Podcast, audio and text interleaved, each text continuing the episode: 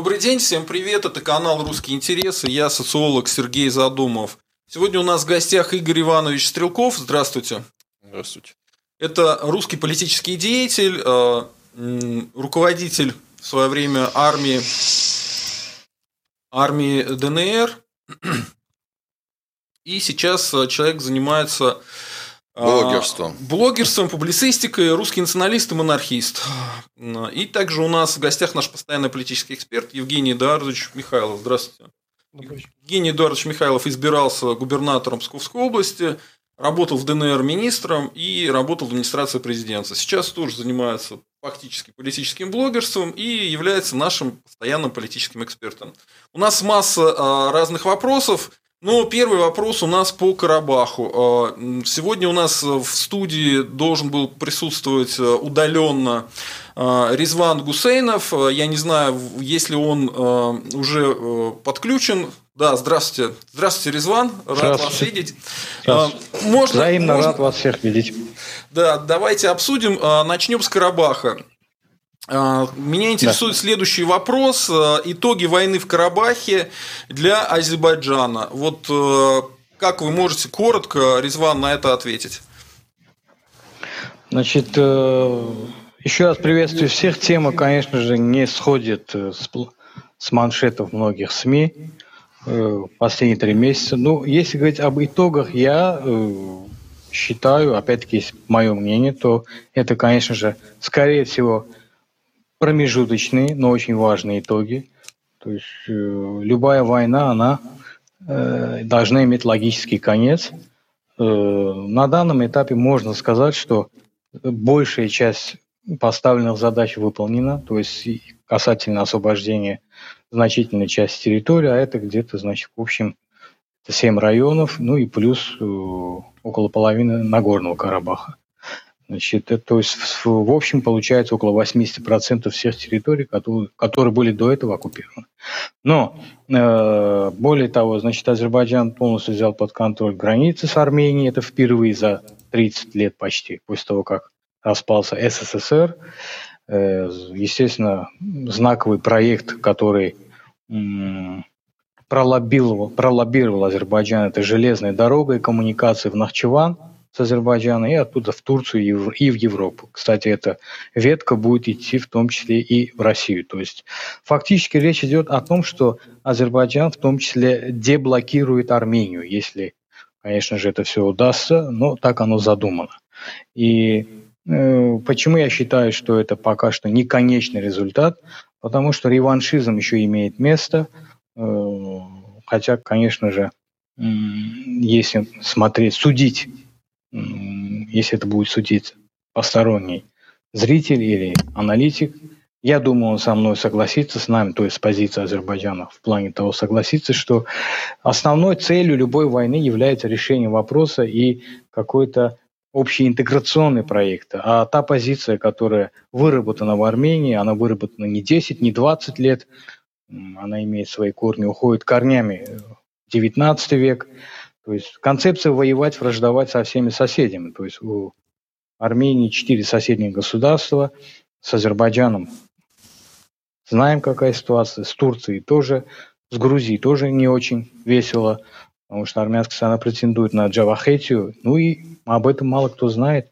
И более того, претендует на 600 с лишним церквей грузинских с их территориями вокруг. А это не только духовное, но и территориальное наследие. С Ираном, конечно, относительно более-менее хорошо, но и то, если почитать историю Армении, которая преподается детям, армянским школьникам, то выясняется, что основным древним злом были персы, ну а более современным злом были тюрки. То есть я считаю, что пока вот не решен этот вопрос внутри самой Армении, говорить о полном завершении или снятии с повестки дня войны сложно. Спасибо, Резван. А, Игорь Иванович, а как вы прокомментируете а, такой ответ? У вас же свое понимание того, какие итоги войны. Вы говорили, что, по-моему, в итоге усиливается Турция. Я, во-первых, должен согласиться с так называемым азербайджанским экспертом, по сути, азербайджанским пропагандистам на, в отношении того, что, конечно же, ситуация не завершена.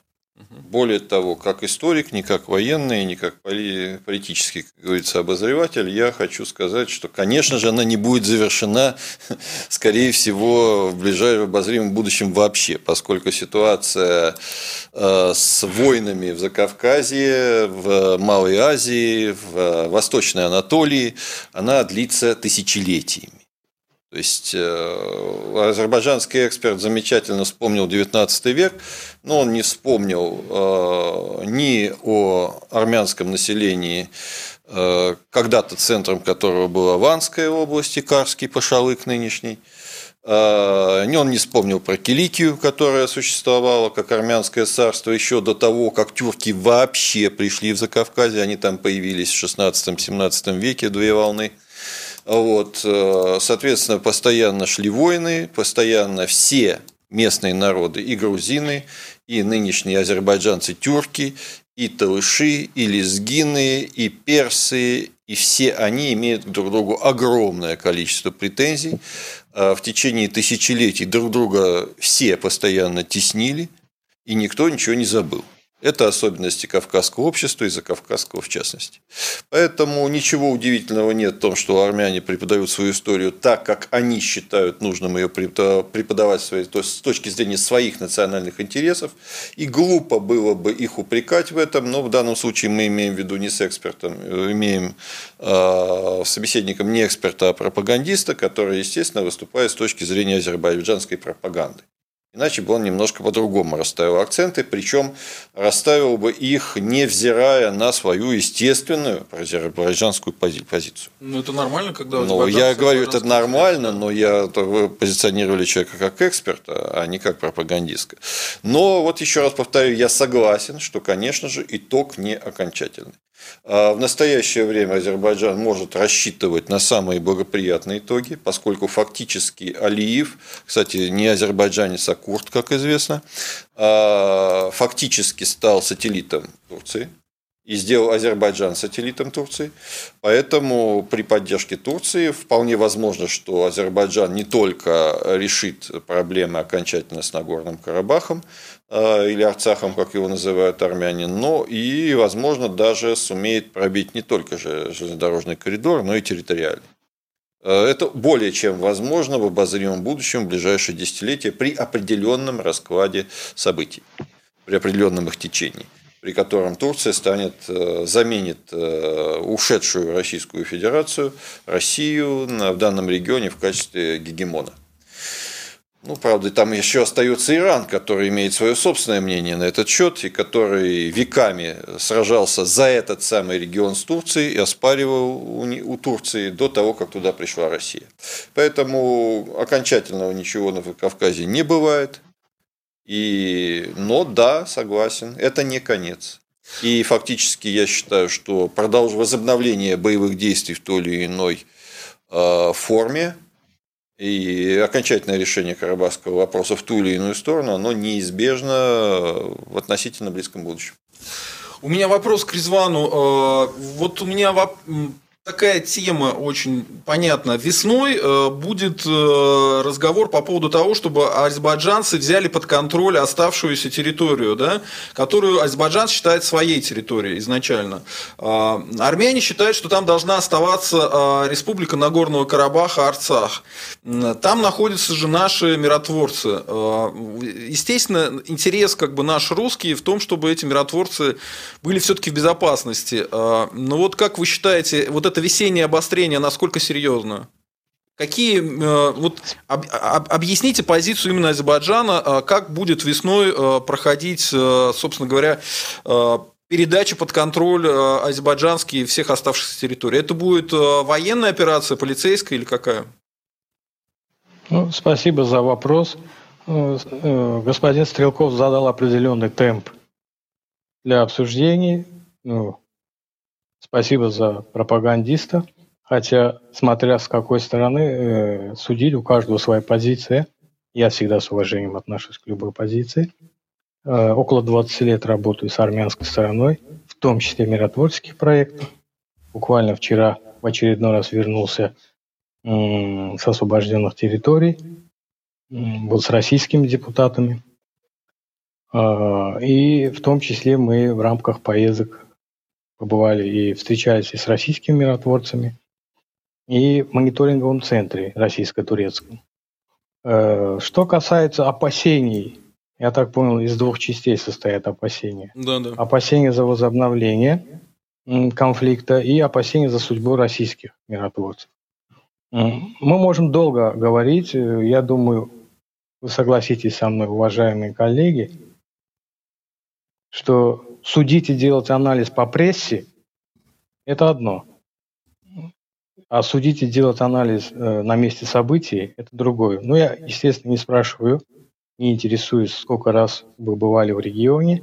Ни разу. Отдельная тема, но... Ни разу все равно. Ну, вот так. Ну, дай бог, будете. И многие мифы, кстати, часто приезжают, я отметил, к нам российские коллеги, политологи, политологи журналисты, депутаты, и у них бывает культурологический шок. Потому что я не зря отметил, что то, что, конечно, каждый народ имеет право преподавать в школе то, что он считает нужным, но и пожинает при этом результаты того, что преподает уже на поле битвы. Я не думаю, что в ближайшее время э, будет какая-то широкомасштабная военная кампания. Опять-таки, это не исключено, это мое личное мнение. Пока что армянская сторона э, идет, то есть у нас есть взаимопонимание. И в этом огромная роль российской стороны. Не, не миротворцев я имею в виду, а именно политической, российского руководства, как это ни странно. И вы должны, наверное, понять, что у нас тоже общество не очень хорошо воспринимает. То есть не все общество нормально воспринимает. Факт того, что в Карабахе э, российские миротворцы, которые не всегда вовсе миротворцы. Но э, это наша проблема. Что касается кейса раскрученного о том, что Турция стала рулить в регионе, Турция еще больше недовольна сейчас, чем Россия. У Турции были свои планки, и эта планка для Турции, возможно, не достигнута, поэтому турецкая сторона тоже недовольна. Азербайджан, как это ни странно, максимально выжил из этой ситуации, что на военном поле, что на дипломатическом. Максимально выжил то, что можно было выжить при этом э, постарался, как это можно для маленькой страны, зажатой среди больших держав, в том числе ядерных, э, максимально уберечь свой суверенитет. Э, что касается чего-то на поле битвы или обострения какого-то, максимум, что может быть весной, это небольшая антитеррористическая операция, зачистка силами, как вы верно отметили, допустим, спецназа внутренних войск, то есть не спецназа того, а, который воевал, или же еще каких-то полицейских подразделений, которые тоже очень хорошо обучены. Но это крайняя мера, и, как я отметил, пока что армянская сторона идет на контакт, и у нас взаимопонимание нормально. Понимаете? Читать книги по истории – это хорошо, вообще книги читать полезная вещь. Да. Но реальная история Кавказа и реальные отношения между народами, к сожалению, через книги не узнать. Мы, я имею в виду мы, то есть сидя здесь в Азербайджане, прекрасно знаем формулу того, как взаимодействовать с другими народами. Потому что все-таки мы тоже были и остаемся носителями имперского начала. Утраченного. И мы, конечно же, не страдаем фобией о том, что какие у нас миллионы квадратных километров, какие шахи, падишахи были и тому подобное. Что касается, я просто ремарочку сделаю, все-таки вот это клише о том, что тюрки пришли, понимаете, мои дорогие, все когда-то куда-то приходят. Да, это касается всех. А, и сидеть считать на щетках века, ну, как минимум, все-таки же, вы говорите, 16 век, я так услышал, да? Ну, как минимум, Османская империя уже в 15 веке была. Государство Атабеков Азербайджана, Сельджукиды, ну, уже в 10 веке. Было. Понимаете? То есть читать свои книги – это хорошо, я понимаю. Я поэтому ремарку сделал, что каждый любит книжки, которые читал в детстве, и уважает учителей, которые ему в школе это преподавали. Все-таки как историк-архивист, который читает архивные материалы, я, к счастью или к сожалению, особо учебники и литературу кем-то написано. Простите, а что вы заканчивали? Мне... Бакинский государственный университет, исторический факультет. А, в данный момент являюсь старшим Понятно. научным сотрудником. Понятно. Национальная а, академия. Просто историк-архивист, единственная специальность, я ее имею, единственный, кто присваивал в свое время, это был закончивший историко-архивный институт в Москве. Это единственный, кто присваивал а, квалификацию историк-архивист, поэтому я удивился.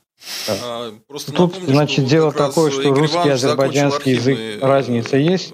Источник, ну хорошо, я просто не хочу спорить, э, я не хочу спорить да, по историческим Бога. темам.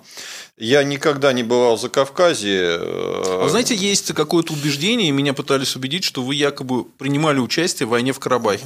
Нет, это я, фейк, да? Я не принимал, принимал участие прапор в боевых действиях в ну, Абхазии. Ну. В Абхазии. И какое-то количество моих знакомых принимали участие в боевых действиях в Карабахе. Ну, я туда никогда не собирался. Да, перепутали, наверное, с Гюрзой перепутали. Ну, Он там знаю. воевал. Меня прям уверяли, говорили, да. узнайте у него, задайте Нет, вопрос. Э, дед еще воевал, Калантай воевал в Карабахе. Вот он там воевал, кстати, на стороне азербайджанцев и был ранен. Командовал разведротой в течение Ваш года. Дед? Нет, дед – это Калантай, который а, погиб Калантай. под Славянском. Вот он действительно воевал в Карабахе, и там довольно много с ним там было бойцов.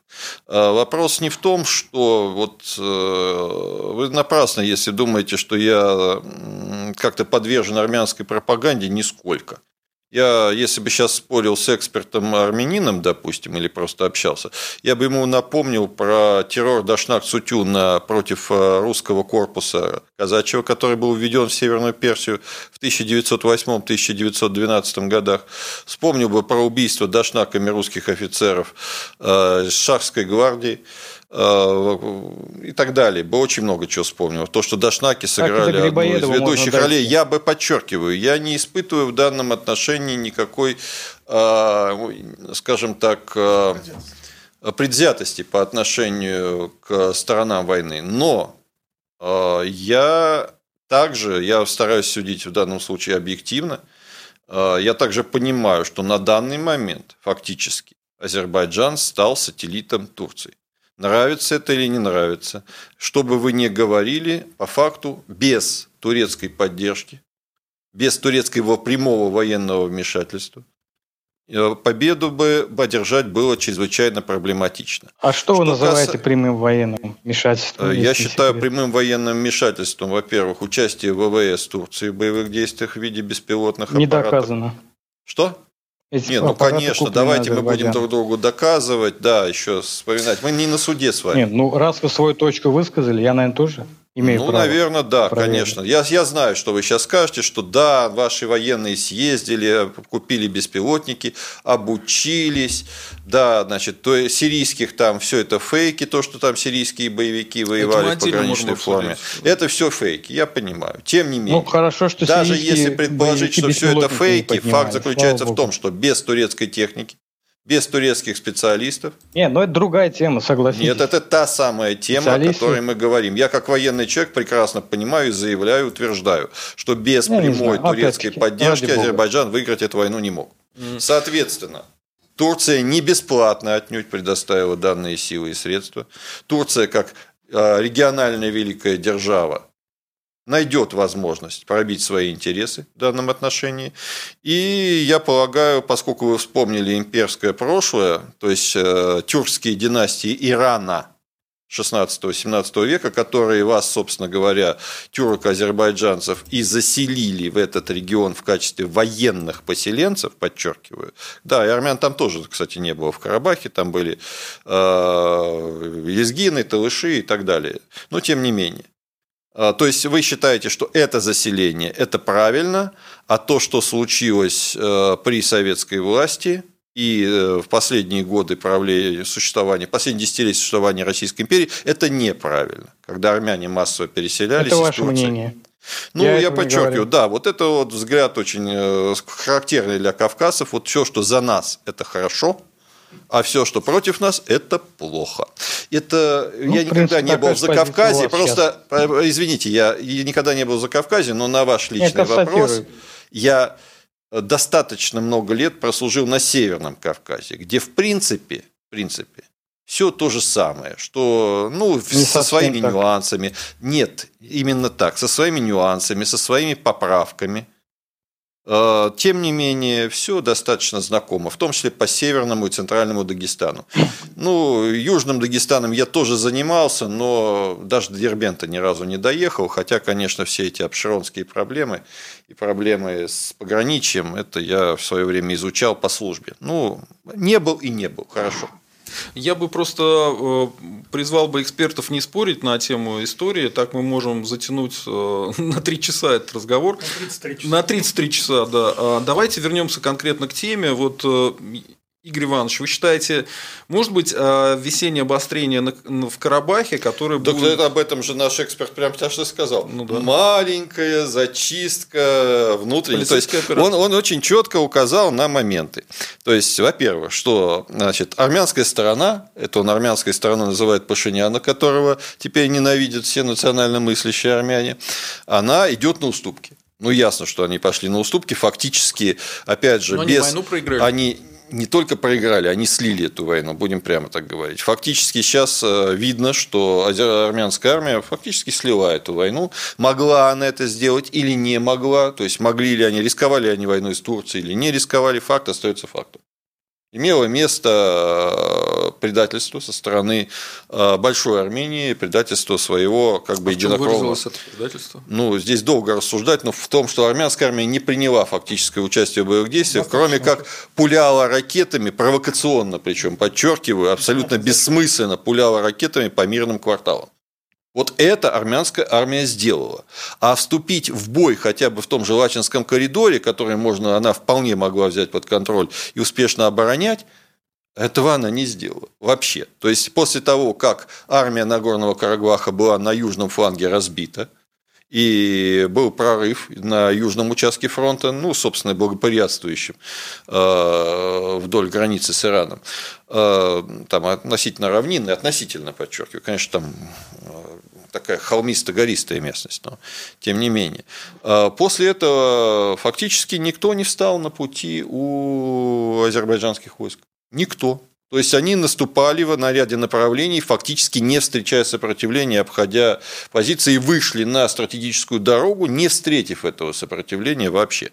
Армянская армия не пошевелила, как говорится, пальцем, чтобы предотвратить эту атаку. Поэтому можно говорить, что Пашинян, который является по закону своим как бы, э, руководителем государства, фактически так или иначе предал своих э, собратьев в Арцахе. Это факт. А, а, я еще не закончу. Давайте. А, вернемся к основному вопросу. Угу. Граница взята под контроль.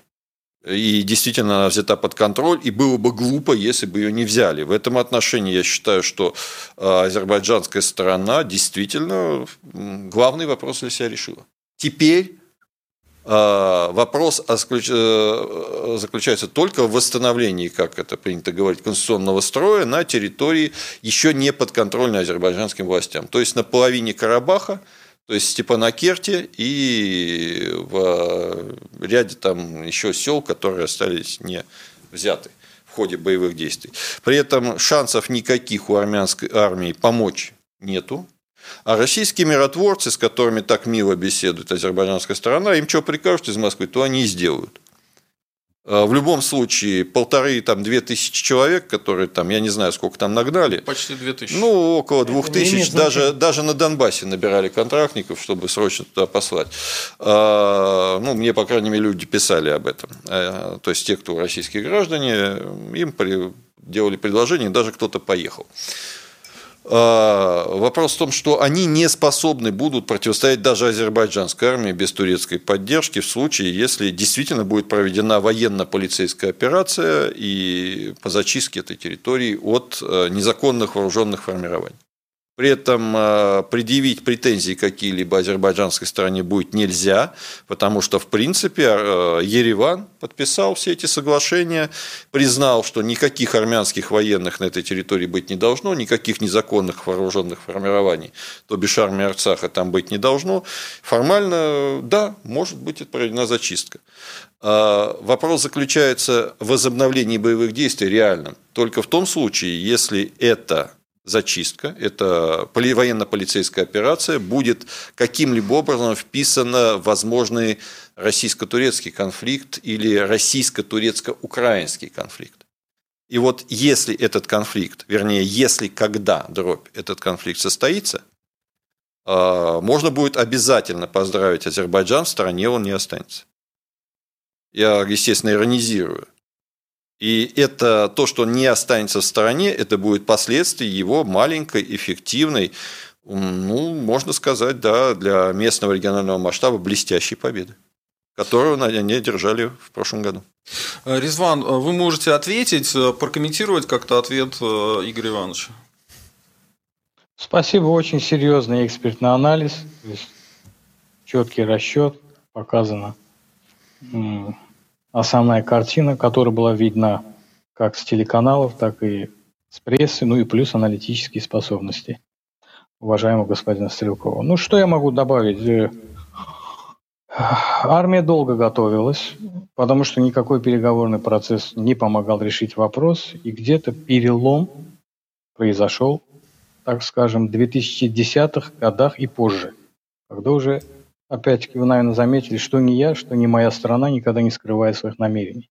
Вот это добрая кавказская черта, дай бог другим, многим. Вот. И мы четко взяли курс на то, что если в ближайшие годы армянской стороны, те, кто за ней, ну, я опять-таки стараюсь особо не делать акцент на том, кто все эти годы поддерживал Армению и как, какими видами вооружений, инструкторами и так далее, и деньгами. Это второстепенно, война – это война, нет разницы, кто за кого. Вот. И где-то к 2000, скажем так, 15-16 году, особенно после апреля 16 года, армянская сторона поняла сигнал. То есть, естественно, пресса события, вот эти боевые действия апреля 16 года представила как э, неудачу Азербайджана, что и, по моему мнению, и прекрасно. Очень прекрасно, что армянская пресса и зарубежная пресса посчитала апрельские бои Азербайджана неудачной попыткой значит, захватить, как они говорили, Карабах. Значит, после этого они успокоились, выводов не было сделано. Э, какую цель преследовал Азербайджан, это могут понять военные, наверное, находящиеся в студии тоже в апреле 2016 года, что проверял и как проверял Азербайджан. Но узкое высшее руководство Армении очень прекрасно поняло сигнал, и уже 16-17 начала 18 года высшее политическое руководство Армении делало всякого рода телодвижения, чтобы как-то попытаться избежать того, что будет.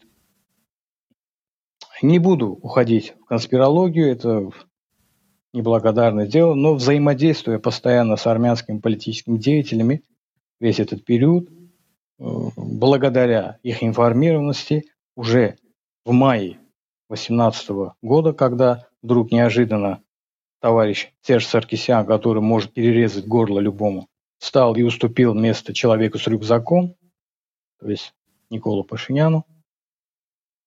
Э, мои армянские коллеги стали мне сигнализировать, что Серж э, нашел выход из ситуации.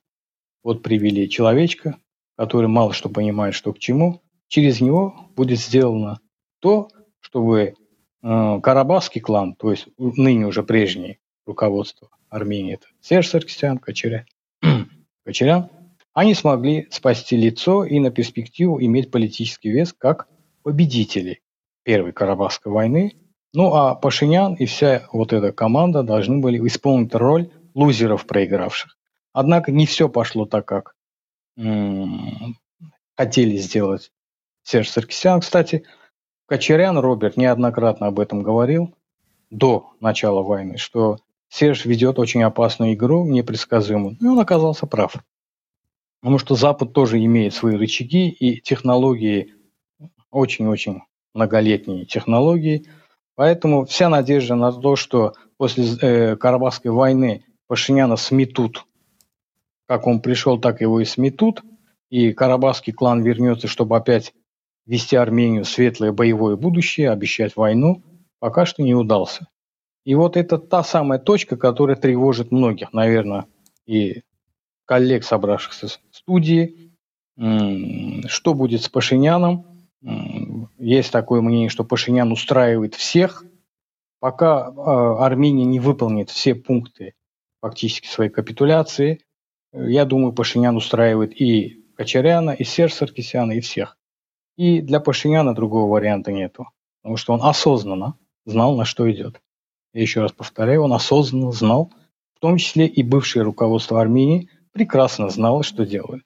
А дальше какая разыгралась драма, приведшая к потерям, я не буду говорить о цифрах, будем говорить тысячи и тысячи человек, как военных, я имею в виду с армянской стороны, и с азербайджанской, так и мирных граждан. Потому что по-иному э, не объяснить. Вот как я вначале отметил, то, что пишется в книжках, приходится, к сожалению, вырубать, к сожалению, менять э, силой оружия.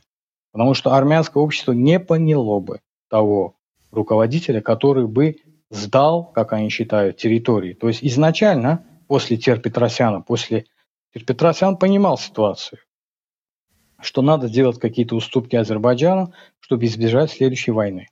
Однако его смели, и не без поддержки с Россией, наверное, вы все в курсе этого. События 98-го, 99-го года, расстрел парламента и приход вот реваншистов, которые сказали, что ничего уступать не будут. Вот поэтому нынешнее поражение Армении я считаю ошибочным. Все сваливать на Пашиняна, который всего лишь год-два. А до этого заложено было это поражение именно той политикой, которую вел Роберт Кочерян и Серж Саркисян. Просто они очень удобно, красиво, классически уступили место человеку, на которого все слили. Спасибо. А у меня вот к вам какой вопрос.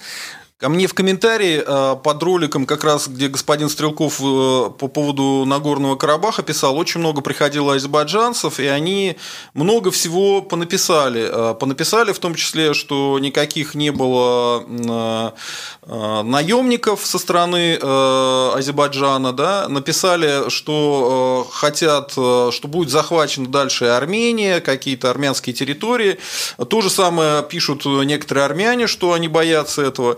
Вот как вы прокомментируете эту всю историю? То есть меня интересует следующий вопрос. Будут ли, э, стоит ли перед собой Азербайджан целью захват э, территории, собственно говоря, э, Армении? Это раз. И два, были ли какие-то наемники сирийские, их называют, по-моему, сирийские в основном наемники? Да. Ну, смотрите, что нет, ну, смысл. Руслан. Ну, вопросы хорошо поставлены, да. Если можно, я могу ответить, да. По поводу наемников. Гипотетически, допустим, наемники, если и были, э, они, по вашему мнению, могли решить судьбу войны? И 160-тысячной армии Азербайджана нужно было, чтобы под ногами путались оборванные какие-то люди, кричащие, которые никак не функциональны, ни языка не знают, ни местности не знают, они с равнины. Какая практическая польза была бы от... Я опять-таки, может, я, не, я ничего не утверждаю. Просто есть определенная логика и стройка. Если э, привлекают наемников, как минимум они должны знать географию язык. Да, я думаю, господин Силков понимает, о чем я говорю, и быть мотивированным. Э, при этом Пока что те э, ролики, которые показывали, мы тоже анализируем. На некоторых роликах кричат арабские слова, при этом мы показывали это сирийским арабам. Выяснилось, что это не сирийский арабский язык, и вообще сложно понять, какой. И, естественно, самое главное, густо кричать «Аллаху Акбар», чтобы любой человек, то есть среднестатистический, сразу щелкнул пальцем и сказал, ну, никто же не проверяет, допустим, хотя это легко сделать, по Google картам съемки, которые имеют место, там стреляют с пикапов, бегут и так далее, э, по ландшафту и по географии, куда относятся. Это отдельная тема. При этом, опять-таки, я э, не то, что не хочу заострять внимание, мы можем так углубиться и начать говорить о том, с армянской стороны, с каких стран были наемники, и они сейчас у нас в плену. И прокуратура возбудила уголовное дело. Ведь если армянская сторона то же самое утверждает, Наверное, у него в плену есть кто-то из наемников.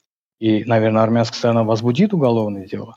И тогда мы будем уже говорить, как говорится, об этом серьезно. Что касается второй части вашего вопроса, что опасения армянской стороны. Ну, во-первых, я за комменты азербайджанцев или тех, кто выдают себя за азербайджанцев э, с фейковых или с иных профилей. Я не могу, конечно, нести ответственность, но опасность, я понимаю, конечно, психологически армянский народ я понимаю. Э, тем более они знают, за что могут получить. Но я вас уверяю, этого не будет сделано. Почему? Конечно, реваншизм не исключен. И, конечно же, в Азербайджане есть люди, которые мечтают не только о том, чтобы, да и в любой стране, по-моему, в России тоже мечтают о многом. Не то чтобы Армению, но и пол Кавказа и пол Ирана взять. Да? Ну, а и, более того, до, до Индии дайте, как доходил Шах Надыр или там сифивидские цари. Э, всегда есть такие люди, но реал политик, а реал политик решает же все-таки власти страны, да? Есть много экономических и других рычагов, в том числе так называемый soft power, мягкая сила, которая позволит наладить отношения с Арменией и иметь ту же выгоду. Сейчас же не средневековье. Я считаю, вот в этом и была ошибка Армении. Что они, начитавшись средневековых книг, решили, что можно взять территорию другого государства и светлое будущее строить. Азербайджан прекрасно понимает, что нельзя жить этими фобиями. Хотеть взять Дербент, Борчалы, Иран, Армению. То есть для азербайджанского народа, для большинства я имею в виду, ну а тем более для политического руководства, это пройденный этап. Это нерационально. Я еще раз повторяю, есть много рычагов, через которые можно свою, свои интересы, и Азербайджан, по-моему, это неплохо делает, кроме Армении, везде. Да? И все довольны. Все довольны. Э, пару да, ремарок. Э, Иванович, в Чечне ответить. против нас воевало 20 тысяч боевиков, тем не менее туда приехали арабы, не знавшие ни чеченского, ни русского языка, и один из них командовал во время Второй войны. Ну, уже немножко поднатаскавшись, но приехал он в первую, я имею в виду эмира Хаттаба, один, он был наиболее эффективный из э, чеченских полевых командиров. И он был там далеко не один. Практически в каждом чеченском ауле жило несколько арабов, которые Э, к началу Второй Чеченской кампании. Это к вопросу о наемниках, о том, что незнание языка, незнание географии, незнание обычаев, но умение воевать оказывается зачастую намного более важным, нежели чем все остальное. Поэтому с этой точки зрения аргумент о том, что они там ничего бы не сделали, несколько тысяч хорошо обученных, имеющих серьезный боевой опыт бойцов на определенных mm участках фронта могли сделать достаточно много. Причем конечно же, наверное, обошлись бы и без них. Но было бы тяжелее. Это что касается мотивации. Ну, как говорится, доказательств у меня нет, да и не очень-то мне этот интересен на самом деле вопрос. И не собираюсь я ничего доказывать. Это чужая война, как я с самого начала и написал, в первый же день, как она началась. Для русских, по крайней мере, для России. Второй вопрос по поводу вторая ремарка по поводу сказанного о том, что сейчас же не дикость, не средневековье. Странно слышать это от человека, который, с одной стороны, живет на Кавказе, с другой позиционирует себя как историка-архивиста. По сравнению со всей историей человечества, не говоря уж там о том, что на Кавказ – это за Кавказе одно из древнейших регионов, где развивалась цивилизация, э, сразу после Месопотамии, условно говоря, и Египта. Э, для многотысячелетней истории человечества характерно постоянная смена экономических формаций, постоянная смена форм правления. Тем не менее, народы постоянно воевали. И воевали в основном народы за землю, которая, как они считали, им принадлежит, на которой они проживали. В данный момент на территории Арцаха-Карабаха, а, я не говорю о семи районах, я говорю именно об Арцахе, в основном проживали армяне – которые хотели жить в своем национальном государстве, которое у них образовалось после распада Советского Союза. Как и у азербайджанцев, впервые в истории, извиняюсь, после образовалось свое национальное неимперское государство Азербайджан после распада Советского Союза.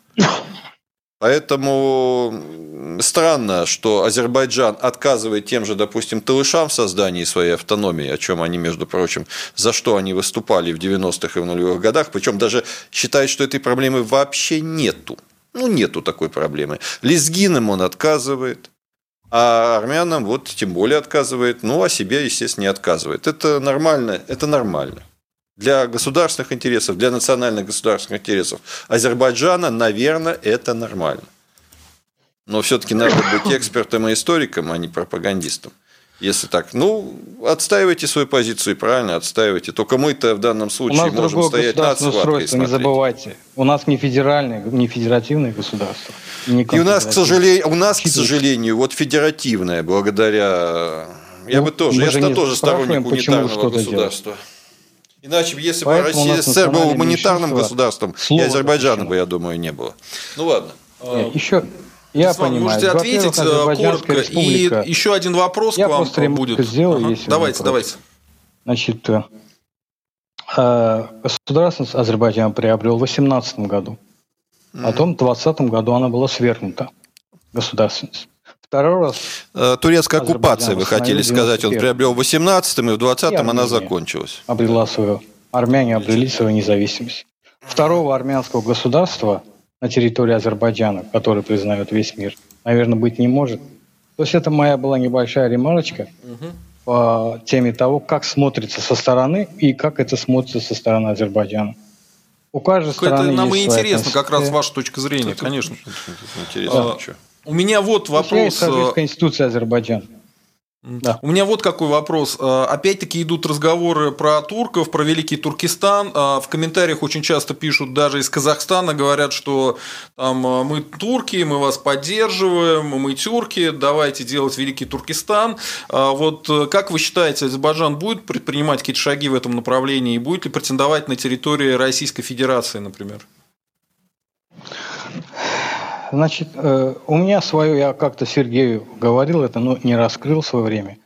Не только у меня, свое отдельное отношение вообще к национальным проектам и к тому, что подразумевается под национальным государством. Угу. Да. И поэтому в этом контексте вот эти проекты, в том числе тюркские, туранские, которые разработаны далеко не, не у нас. Центром этих проектов, опять-таки, в том числе часть этих проектов и для России разработана была на территории нынешней Германии, Австро-Венгрии. И товарищ такой Армини Вамбери из Вены, который в середине XIX века, изучив арабский, тюркский, персидский, прибыл к османскому тогда шаху. И вот он и есть зачинатель того, что вот было бы хорошо объединить различные народы тюркские именно под национальным проектом. Ну, это исходило из интересов тогдашних держав и промышленных элит – которые хотели просто разобрать э, по кусочкам э, империи, построенные на духовных началах. Я не имею в виду, что это хорошо или плохо.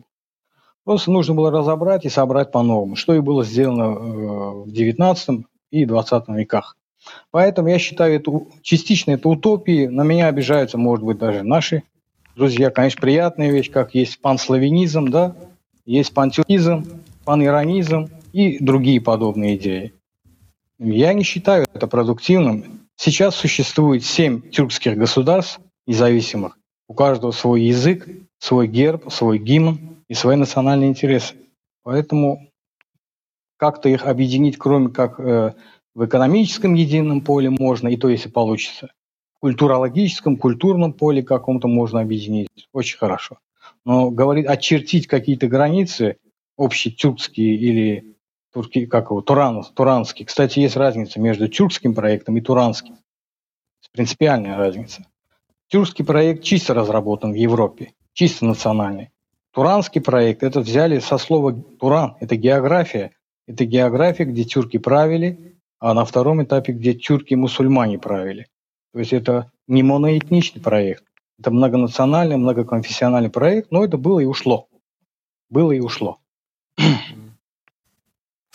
Ну, спасибо, Игорь Иванович, прокомментируйте как-то. Ну, я, только, я хочу сказать, я считаю, что, конечно, Азербайджан будет вовлечен э, обязательно в будущие конфликты и вовлечен в качестве сателлита Турции. В этом я совершенно уверен.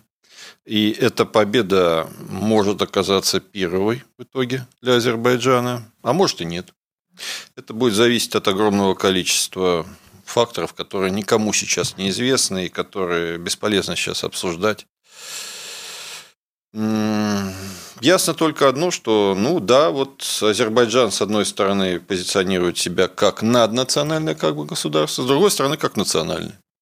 То есть многонациональный Азербайджан пытается позиционировать себя как национальное государство и на этом основании отвоевывает земли, которые принадлежали на, в основном армянам. Я имею в виду семь районов, я, я имею в виду именно Арцах, Карабах.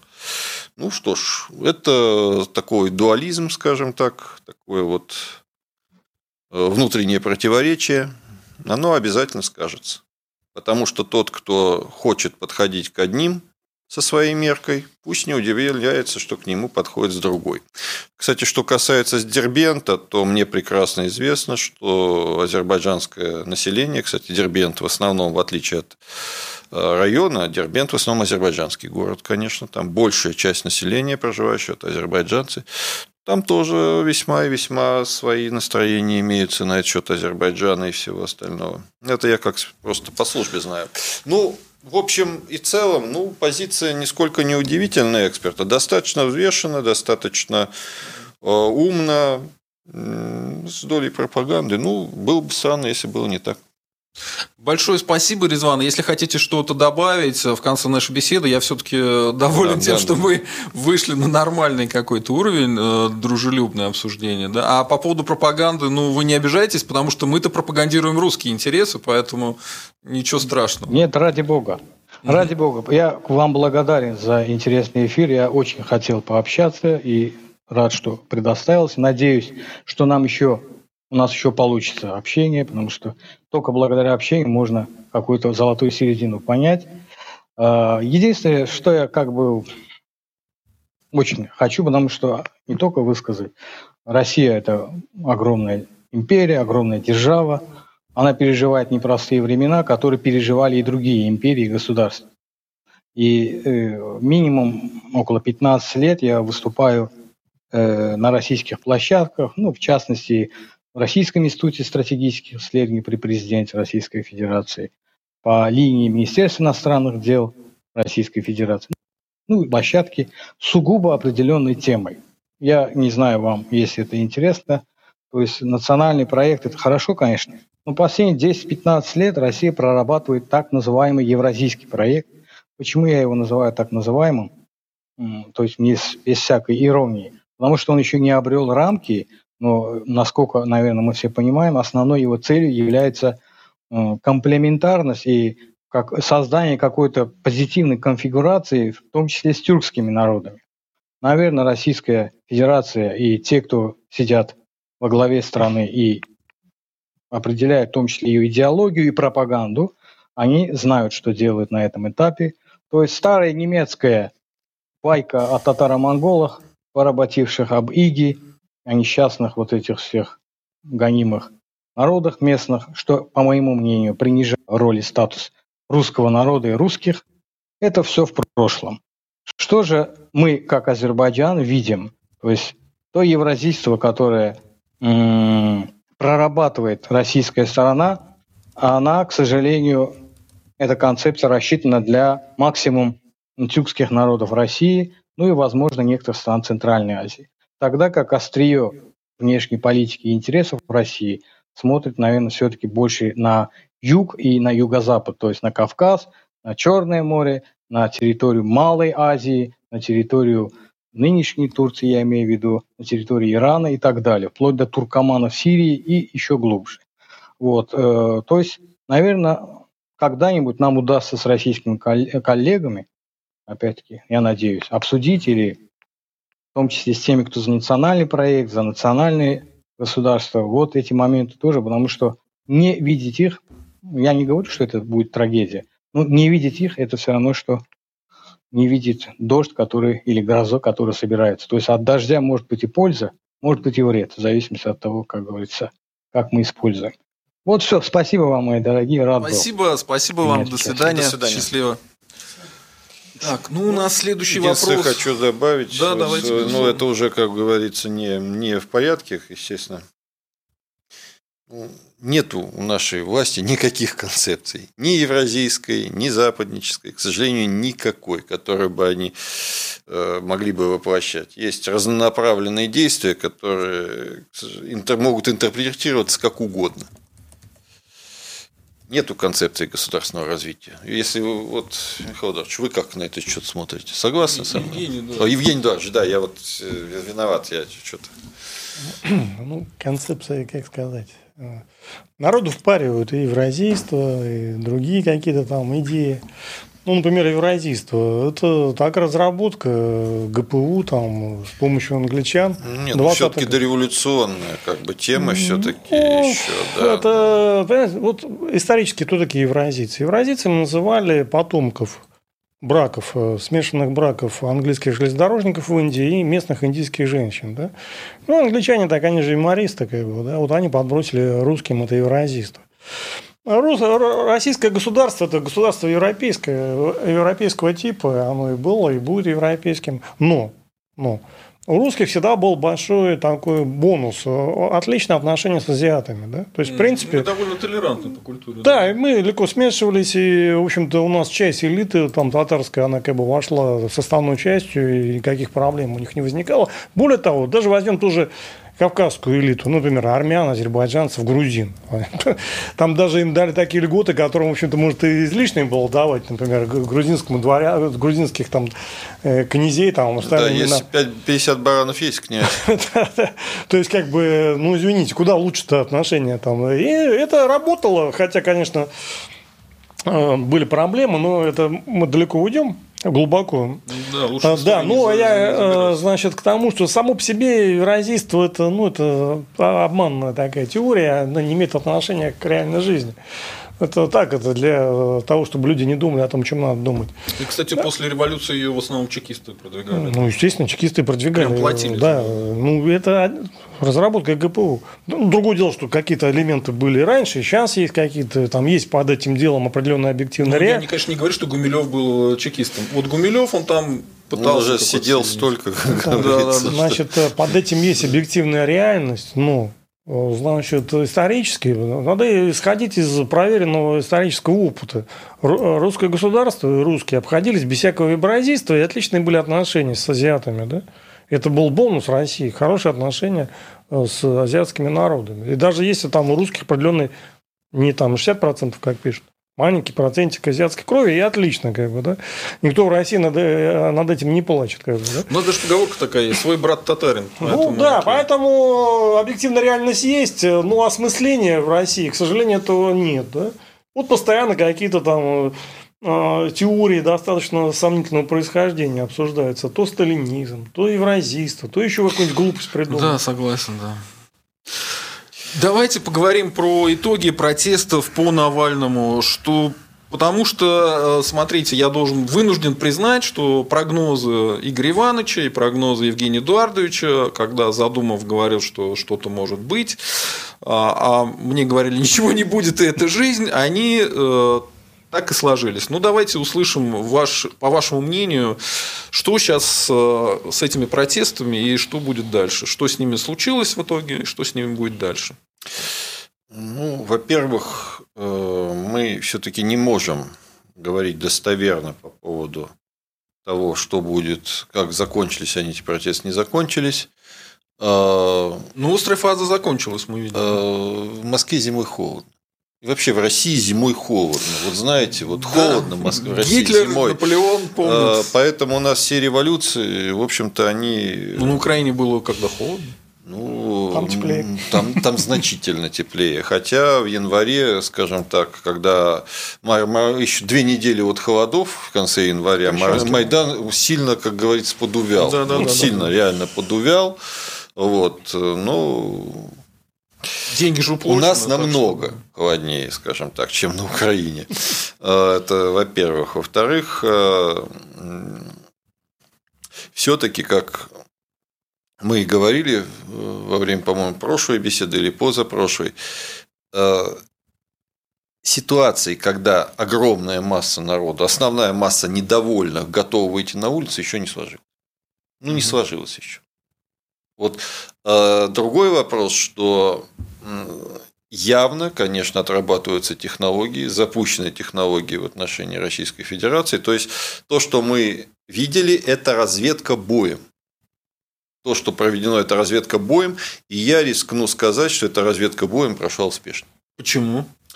Потому что впервые вообще за всю с 90-х годов удалось вывести на улицу людей за пределами столицы. И ну, то есть причем, то, что это масштаб всей России, да? Да. А и Хабаровск, причем, Хабаровск, я подчеркиваю, ну, за пределами тема. столиц. То есть, ну, Хабаровск это действительно локальная тема, а тут э, по общероссийскую политическую тему удалось вывести э, достаточно много людей, реально много людей удалось вывести не только в столицах. Не только в Москве, Екатеринбурге и Петербурге. А, Причем, если вы заметили, в Петербурге там вообще, как говорится, фактически... Там было больше, чем в Москве. Там не то, что больше, чем в Москве, там реально власть. Потеря контроля была какая-то. Да, было потеряно контроль. Оба раза, оба раза был потерян контроль. То есть, реально, если бы э, в этот момент были запущены определенные механизмы, были бы готовы, то они могли бы, условно говоря, просто дестабилизировать город полностью. То есть, захватить что угодно, парализовать его. В принципе, захватить Ленинградский вокзал никаких московский вокзал, угу. никаких проблем не было. А зачем? А, ну, в том числе для того, чтобы дестабилизировать ситуацию окончательно. Угу. То есть, э, в принципе, разведка боем проведена, и она показала, что да, в Москве власть контролирует ситуацию, да, в Москве власть способна э, даже без жестких мер все-таки локализовать ее. И все. Только в Москве. Ну и что градус недовольства резко повысился, и он повысился в том числе в регионах. Вот эта разведка боем, я думаю, что при определенной э, развитии ситуации э, все будет повторено на более мощном уровне. Помните, я вам тоже говорил, Но что еще... очень большое недовольство Путиным конкретно э, властью. Конечно, конечно, очень большое недовольство Путиным, но это недовольство пока имеет под собой относительно слабую мотивирующую часть материальную. То есть люди не настолько голодны, не настолько ощущают себя несчастными, чтобы это недовольство подвигло их на э, нечто большее, нежели вот ворчание в интернете. В принципе, интернет заменил кухонные, кухонные беседы советского времени. Угу, Только он более эффективен, потому что в интернете люди общаются, то есть, э, а на кухне он с кем он мог общаться? Только со своей семьей? В интернете ставят лайки. А в интернете, да, ставят лайки. Кстати, не забываем ставить да, лайки нет, и подписываться нет, на канал. Нет, ну, интернет, с одной стороны, показывает лайки. людям, как они, что их много таких. Что они настроены. Но, с другой стороны, он и позволяет слить недовольство, не прибегая к каким-либо радикальным действиям, условно говоря. Эм, так что вот моя оценка. Разведка боем. Разведка боем. Но э, есть тезис, который многократно повторял, чтобы в Российской Федерации произошла, произошел переворот, должны сойтись в одну точку много векторов. Много, как говорится, совпасть много факторов. Это должна быть э, экономическая ситуация, в первую очередь. Во вторую очередь, делегитимизация власти – ну, все, на самом деле, Ленин не был глупым человеком, когда писал о трех признаках революции. Власть не может править по-старому, э, люди не хотят жить по-старому, экономическая ситуация хуже, чем обычно, причем заметно хуже. Угу. Вот этого третьего фактора нет. В принципе, власти у нас, в общем-то, ну, пока еще могут, но все тяжелее им управлять по-старому. Просто дезорганизация госаппарата идет достаточно заметно. Население глухо э, ворчит, но пока еще тоже не готово. А экономическая ситуация ухудшается, но тоже еще не доросла до обвала. Поэтому-то я и говорю о том, что на самом деле, если действительно администрация Байдена возьмется за нас всерьез, вот действительно всерьез, то они, скорее всего, включат фактор, э, как, называют, как много раз говорили, русско-японской войны. То есть э, попытаются обрушить экономику и одновременно публично и во всемирном масштабе унизить Российскую Федерацию как государство, как военную силу. А мы не случайно по Карабах поставили первую тему? Ну, Карабах на ну, самом деле это дело. четвертая тема. Это четвертая тема, и только потому, что мы туда зачем-то залезли. Я подчеркиваю, причем залезли, как обычно, в роли третьего э, мешающего и тем и другим. Да, да, да. Если бы российские миротворцы не были введены в Карабах, то ну, можно симпатизировать армянам, можно симпатизировать азербайджанцам, но это все равно не наша война. Двое дерутся, условно говоря, если бы мы пришли, стукнули обоих лбами и поставили в угол э, и тех, и других, это было бы одно. То есть это было бы вмешательство империи во внутренние дела независимых государств. Вою было бы с обеих сторон много, но в этом имел бы какой-то смысл. Ну, был бы хотя бы. Мир хотя бы. Принуждение к миру, там да. еще и так далее. Вместо этого наши войска зашли, ничего не решили, никого не защитили и стали заложниками фактически у, у турок. Подчеркиваю, не у азербайджанцев, а у турок, потому что именно турки будут решать, что делать с нашим контингентом, а не азербайджанская сторона. А, ну, факт. То есть, но это номер четыре в проблемах, которые в регионах, которые, где нас могут бить. Первый – это, конечно, Донбасс, второй – это Сирия, третий – это Приднестровье, и только четвертый, благодаря вот этому вводу миротворцев, это Карабах. Народ, мы обсудим чуть позже вариант с Украиной, потому что там что-то намечается. Евгений Эдуардович, э, итоги протеста коротко. Или Не, ну, длинно, если хотите. Так сказать, протест это было несколько серий, это так вот бесконечно уже сериала, там, с Навального борьбы там, с путинизмом. Каждую неделю что-то новое там происходит. Сейчас вот все смотрят судебный процесс. Там, да, мы это тоже над Навальным. Обсудить, да. Значит, тоже людям интересно. Вот это поддерживается интерес к Навальному. Значит, э, он все больше монополизирует вообще политическую поляну значит, оппозиционную. В принципе, кроме Навального уже никого не осталось. Даже несчастный Явлинский там пытался себе напомнить, и то его там заколевали как бы за это. Значит, даже собственной партии там его так, э, ну, ну, против я, него там... я хочу сказать, они дошли до какого-то остервенения путинисты и навальнисты, потому что, смотрите, э, значит, путинисты обвиняют Навального в том, что он оскорбил ветерана Великой Отечественной войны, хотя прекрасно знают, что он конкретно оскорблял людей, которые проголосовали за обнуление, рекламировали обнуление. То есть, причем тут ветеран, он что, Вторую мировую войну а вообще не касался. Чисто Это с одной стороны, да, а навальнисты э, пристали к этому Соловьеву, который рассказал, что Гитлер был храбрым солдатом и пошел добровольцем. Они, значит, ему пытаются пришить э, значит, нацизм, что еврей Соловьев вдруг стал нацистом, любит Гитлера, понимаете? То есть это какой-то бред сумасшедшего, что у навальнистов, что у путинистов. Ну, два сапога пара, чего вы хотите. Значит, да, всю эту тему уже, так сказать, они замучили. Сейчас очередной закон там придумали, что что-то там нельзя кого-то там рекламировать, каких-то там осужденных нацистов. Ну, чушь полная. Как бы. Вообще, зачем этим занимаются? Все сдали, Киев сдали, Минск сдали. Значит, э, Донецк почти сдали. Вот ну, готовы собирались. Значит, Донецк он пытается значит, воссоединиться, не берут, как бы, да? Приднестровье пытается воссоединиться, не берут. И Ригу празднуют. сдали. Да. да, и празднуют победу. Нет, я, я за празднование победы. Я много раз говорил, что да, это была победа. Но, ребята, вы тут при чем? Вас там не стояло, как говорится. Значит, вы все сдаете, как бы, да? Чего вы празднуете, непонятно. Кого вы там хотите за нацизм привлечь, тоже непонятно. Зачем этим вообще заниматься? У нас что, проблема с Герингом и кто там у них, Геббельс, как бы, да? Это что, проблема России, что ли, сейчас? В Госдуме нечем заняться? Как... Мне один вопрос только в Госдуме. Как вот за 30 лет мы без этого закона прожили? Почему фашисты Нацисты, да, не захватили власть? Они же буквально, да, борются за власть уже. Это, в Госдуме сидят. Это да? такой кретинизм, уже дальше некуда. Как бы. То есть, я вообще не пойму, зачем они этим занимаются. Помните, как людей судили за э, фотографии Парада Победы, потому что там были фашистские знамена. Там, да, типа да, за, да, да. за рекламу. Ну, когда там кидают фашистские знамена под мавзолей, а судили за пропаганду нацизма. Ну, я называю нашу Государственную Думу государственное недоразумение. То есть, э, ну... ну не, ну это поощряется же, такие ну, законы. Ну, театр. Просто даже не театр, ну, дешевый балаган. Балаган. Дешевый балаган, куда нанимают за большие деньги кривляться ну, вот, да. Э, то есть, людей в ранге министра. Да, то есть, казалось бы, ну что, слушайте, вопросов реальных, что ли, нет? Да? Вот сейчас вопрос Беларуси. Ну, обсудите, что происходит в Беларуси. Обсудите Донецк. Никто ничего не обсуждает. Обсуждают Геринга. Ну, это И нам... Навального.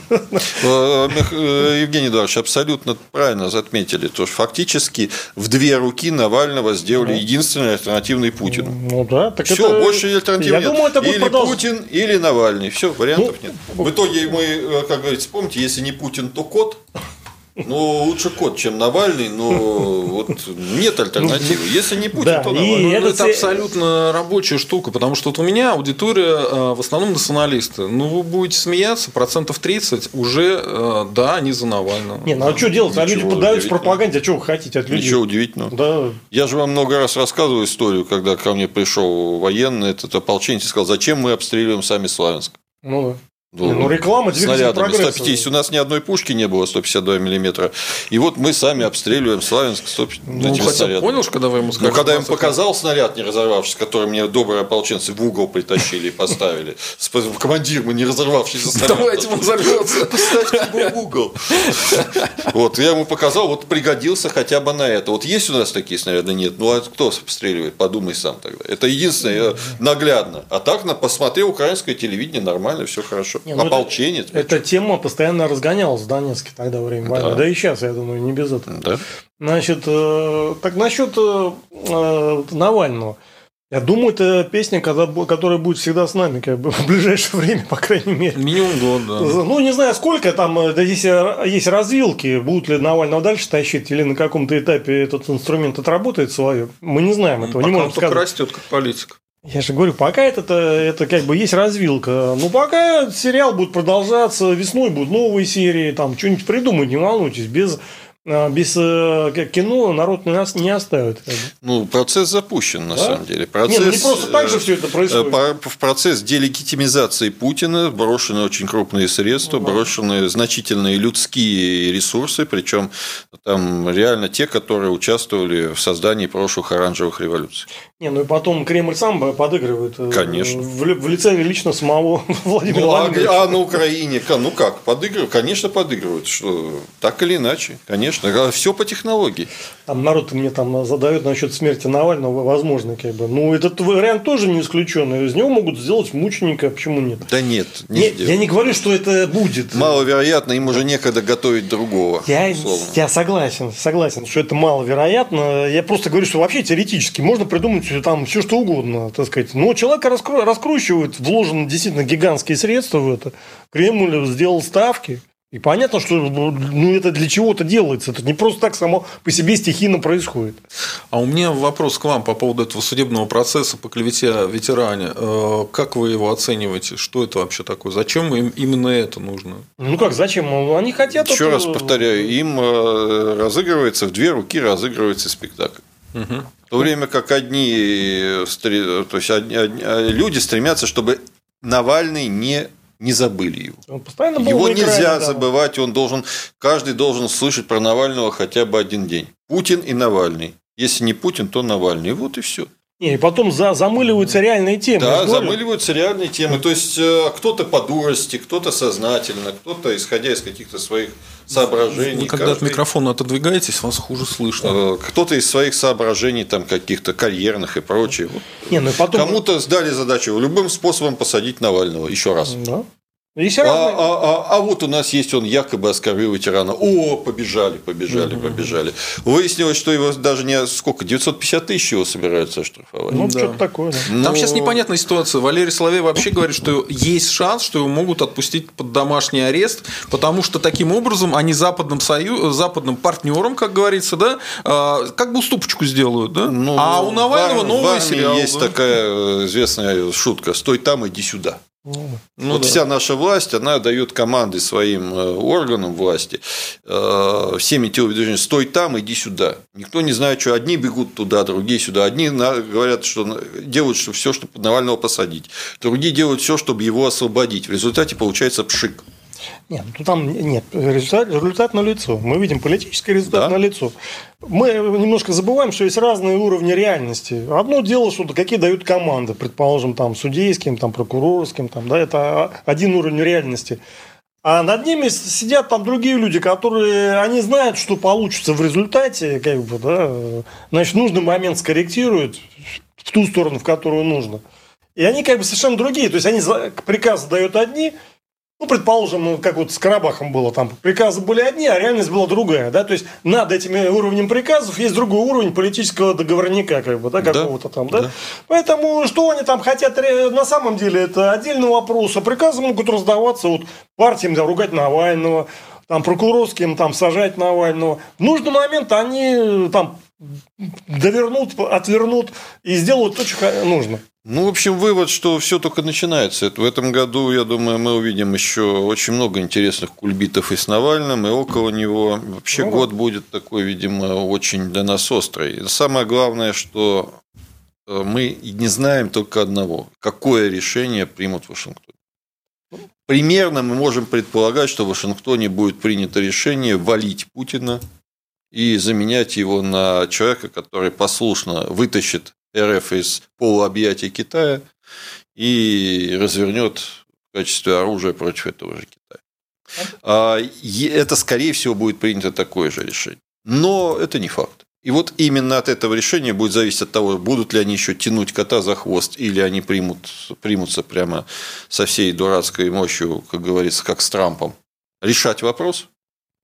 Будет зависеть наше ближайшее будущее. Будет зависеть от того, увидим ли мы в этом году попытки штурма власти и переворот. Угу. И увидим ли мы а, войну на Украине и в Сирии, и очень серьезные потери, и, возможно, даже поражение российских вооруженных сил. Именно этот сейчас вопрос главный. Все остальные вопросы сейчас вторичны по сравнению с этим. Угу. А, Европа и Британия? Значит, Россия, она в союзе сейчас с Европой и с Британией, естественно, последний, по крайней мере... Лет сто. Сто не сто, но долго, да? Значит, и, естественно, если при советское время ну, Россия была таким вооруженным, как бы,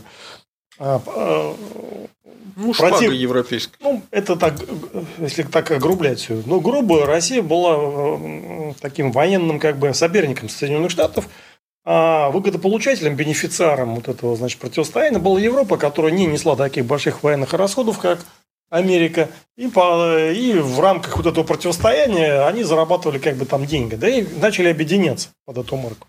Европейский Союз возник как раз момент, э, когда было противостояние США и Советского Союза. То есть Штаты были заняты Советским Союзом, несли огромные военные расходы, огромнейшие. И они, в общем-то, а, я просто много советских книжек читал еще 70-х, 80-х годов, где четко было написано, что вот эта гонка вооружений, она ведет к тому, что выигрывают европейские, японские значит, корпорации, потому что они и государства, они не несут таких огромных военных расходов, соответственно, становятся более конкурентоспособными.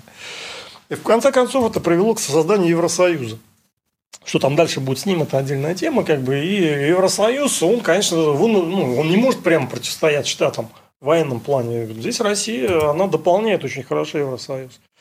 А зато Евросоюз в экономически противостоит Штатам. Ну, это отношение соперничества, сотрудничества. То есть, они в отдельных вопросах договариваются, в отдельных они как бы конкурируют. Это, ну, вот евро и доллар, да? Простейшая тема. Зачем вводить евро, если есть доллар? Евро – это э, конкретный мировой конкурент доллару. Никто не будет с этим спорить. Что, ну, для доллара, для американцев введение евро – это не подарок. Согласен. Да почитайте американских экспертов. Они предрекают э, разрушение евро уже бог знает сколько, и все время с этим борются, да? Поэтому э, мы здесь видим, то есть основные игроки все-таки в мире это не Китай. Китай он только рвется к этому статусу, да, он много добился, но пока еще он не, до, не дорос до уровня Соединенных Штатов, Европы, ну и отдельно сейчас они вышли, там, Британия. Как бы, да?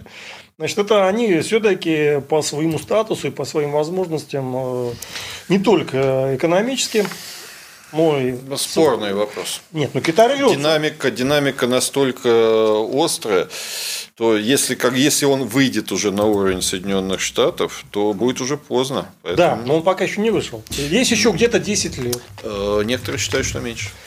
Ну, я не буду спорить, я не ну, настолько... Ну, Китай, ну, даже с военной точки зрения, Китай может стать второй страной в мире после Соединенных Штатов, у которого есть, будет через три года, по-моему, через три или даже уже через два года, будет несколько действующих авианосных групп. А, они много не дадут Китаю. А, они много не дадут. Вопрос заключается в том, что у других и этого нет.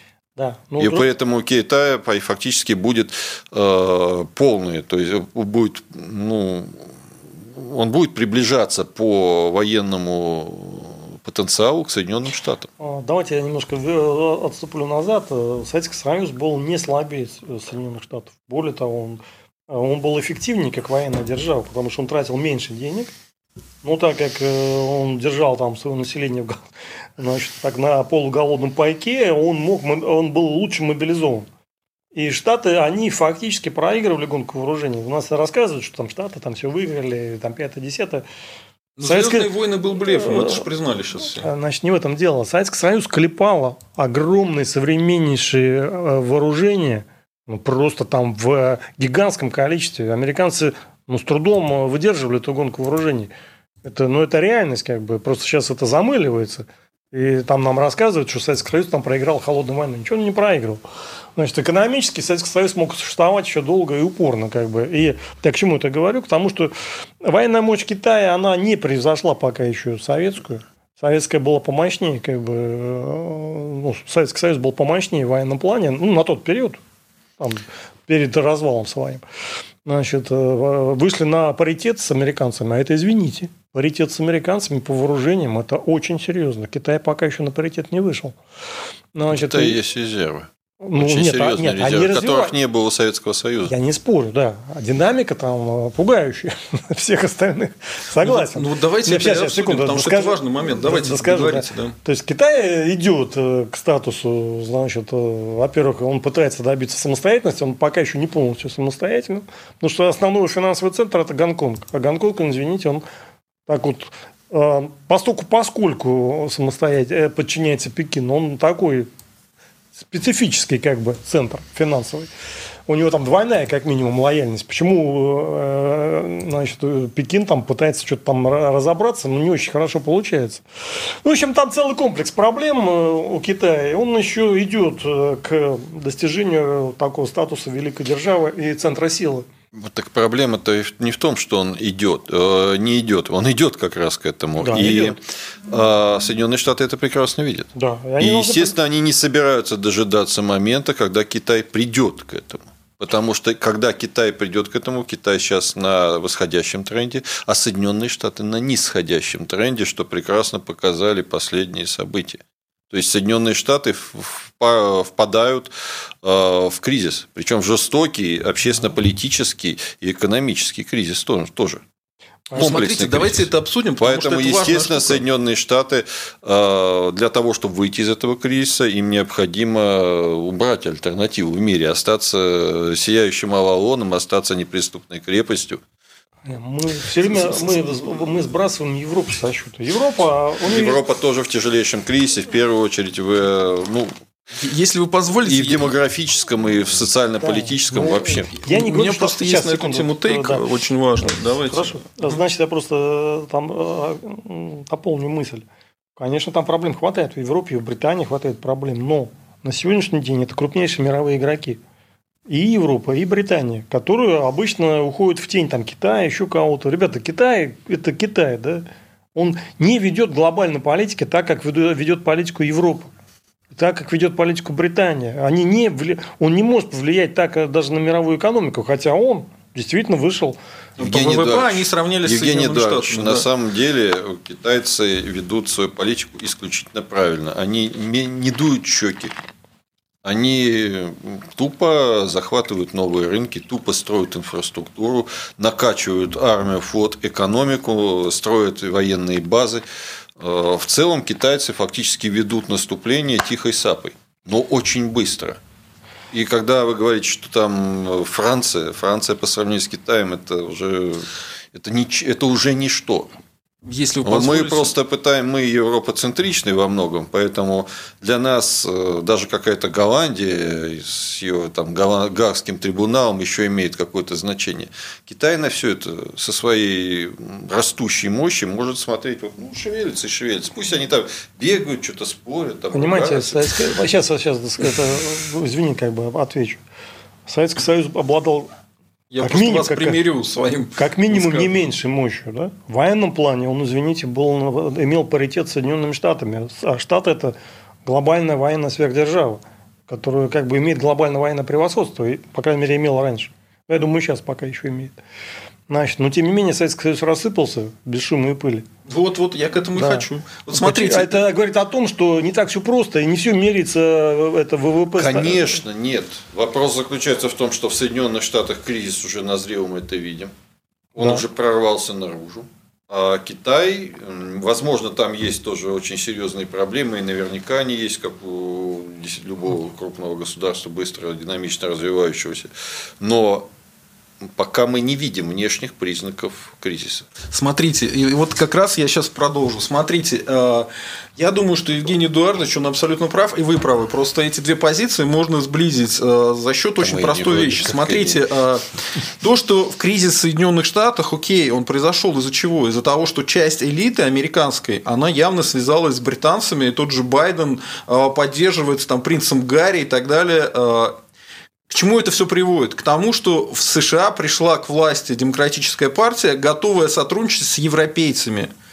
Если в такой ситуации нет вот этого жесткого противостояния, а американцы берут э, в свою компанию управление мира британцев и европейцев, то зачем им нужен Китай? Они с китайцем э, Китай могут убрать. То есть, если раньше СССР, правильно Евгений Эдуардович говорит, пугали Америку, чтобы они вели себя прилично, то сейчас Китаем пугают Америку. Но как развалили СССР, точно так же можно развалить и Китай. Пока не вот чем дело. А теперь смотрите, я просто я не с потолка все это беру. Вот э, совсем недавно пришла информация, что был тайный клуб богатейших людей Китая. Это официальная информация. Это об этом пишет Apple Daily. А, и этот э, клуб богатейших э, людей Китая прекратила партия. Она с ним стала бороться. Они буквально начали бороться с самыми богатыми олигархами Китая. Не Смотрите, совсем, не, я, не я, думаю, я, я, если... я скорее они начали бороться с клубом самых богатых. Теперь смотрите, это э, пишут, что это связано с усилением борьбы коммунистической партии против частных объединений среди ведущих бизнесменов страны. Сообщество, считавшееся китайской копией масонской ложи, называлось Тайшанский клуб в честь горы в провинции Шаньдунь, где древние императоры проводили ритуалы, воздавая должное небо. Распуск клуба произошел 20 э, января. В клубе стояли два 20 членов. По некоторым данным, много лет среди них был основатель Алибаба, Джек Ма, отметило издание South China Morning Post. Участниками клуба предположительно были также основатели Lenovo, Лю Чанжи. А, все названия известны, да? А, глава Байду, Робин Ли, а, Го Гуанджи из Fosun Holding и Фэн Люн из Вайтон Holding.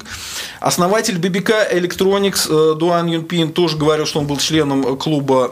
Они встречались раз в год, обедали, общались. Э, э, и за то, что ты не приходишь в клуб, штраф брали. Ну, это типично такие масонские штучки, красивые, да? Ничего там тайного якобы не было, но некоторые члены клуба были таинственные. Значит, около полгода назад Компартия Китая выпустила руководство, в котором подчеркивал, что чайное сообщество нужно взять под контроль.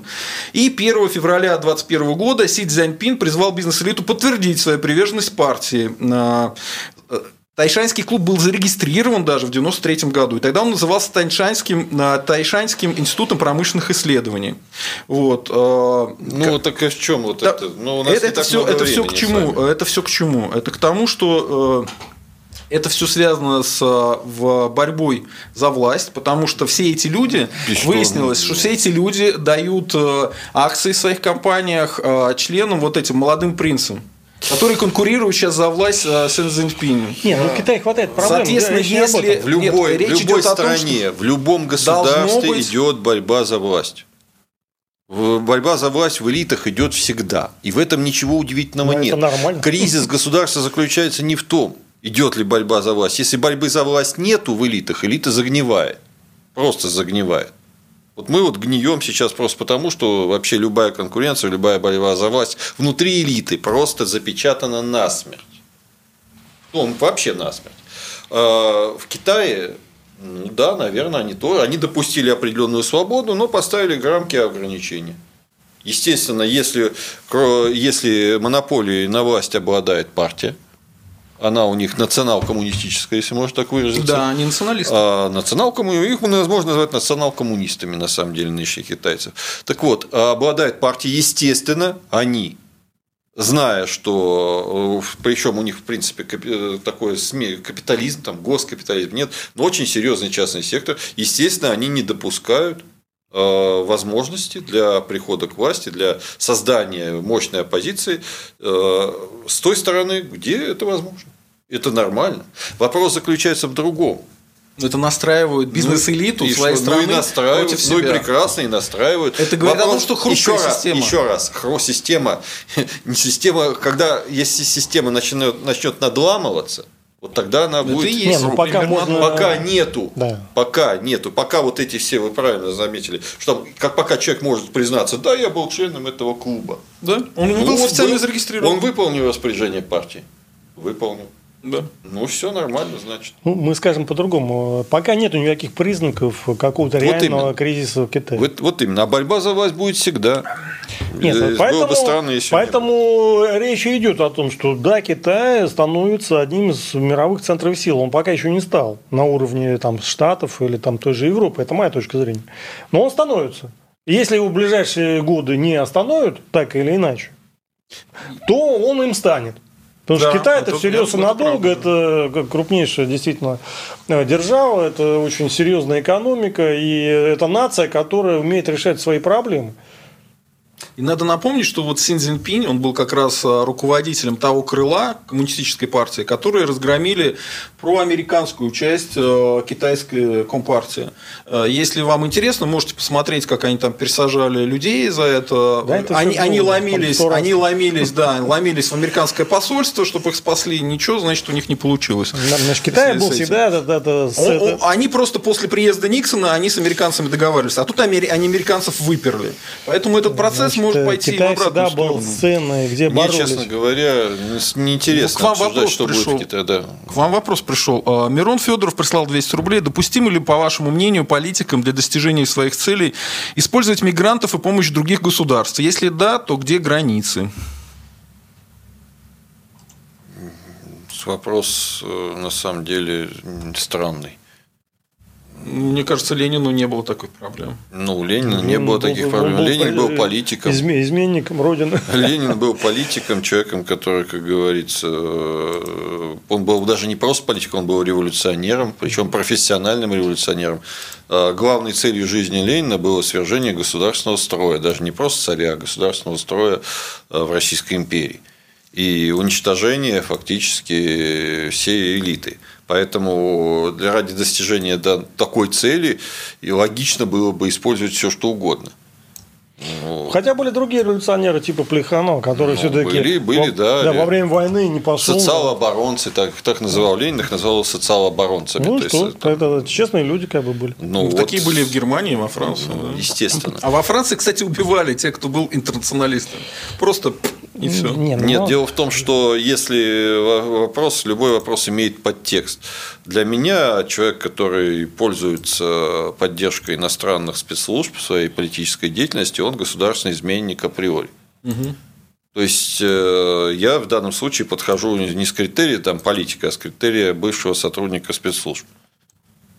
Ну, есть один только момент. Э, значит, если э, в стране тоталитарная диктатура, например, вот Ровса, да, который находился там в миграции, и они сотрудничали, естественно, со спецслужбами, они не могли не сотрудничать. Ну, Для них э, уже вопрос стоит по-другому. Почему? Это было, это было последствие гражданской войны.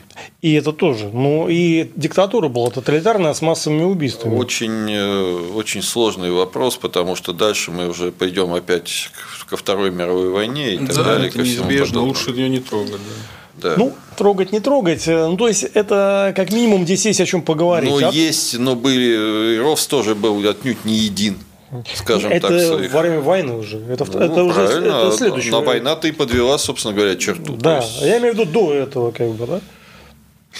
Давайте идем дальше. Смотрите, я э, как социолог провожу постоянно опросы на своем канале. Вот спрашивал про поддержку и выяснил, что вот у нас на канале э, значит, 771 голос. Это похоже на выборку в ЦИОМа. Ну, понятно, что у нас аудитория специфическая. Это русские националисты, тем более интеллектуалы. Да?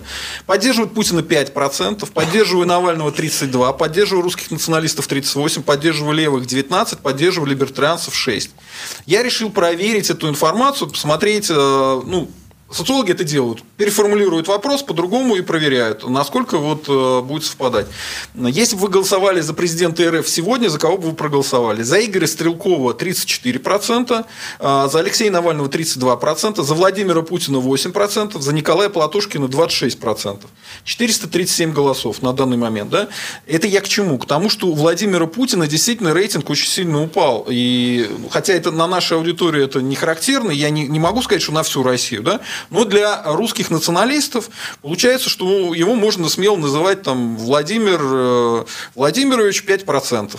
Не нужно так. называть, э, значит, чтобы не было самообмана и вообще как бы А, не, не надо все сводить к Путину, я уже не знаю, тысячный раз говорю.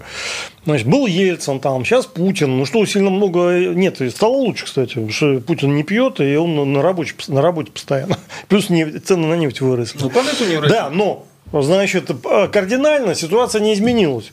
Как и признавали там, то есть не признавали Приднестровье при Ельцине, так и сейчас не признают, да, не присоединяют. Три референдума прошло за то, что они Вот именно, о чем? То есть кардинально ситуация не изменилась. Что сводить все к одному человеку? Зачем?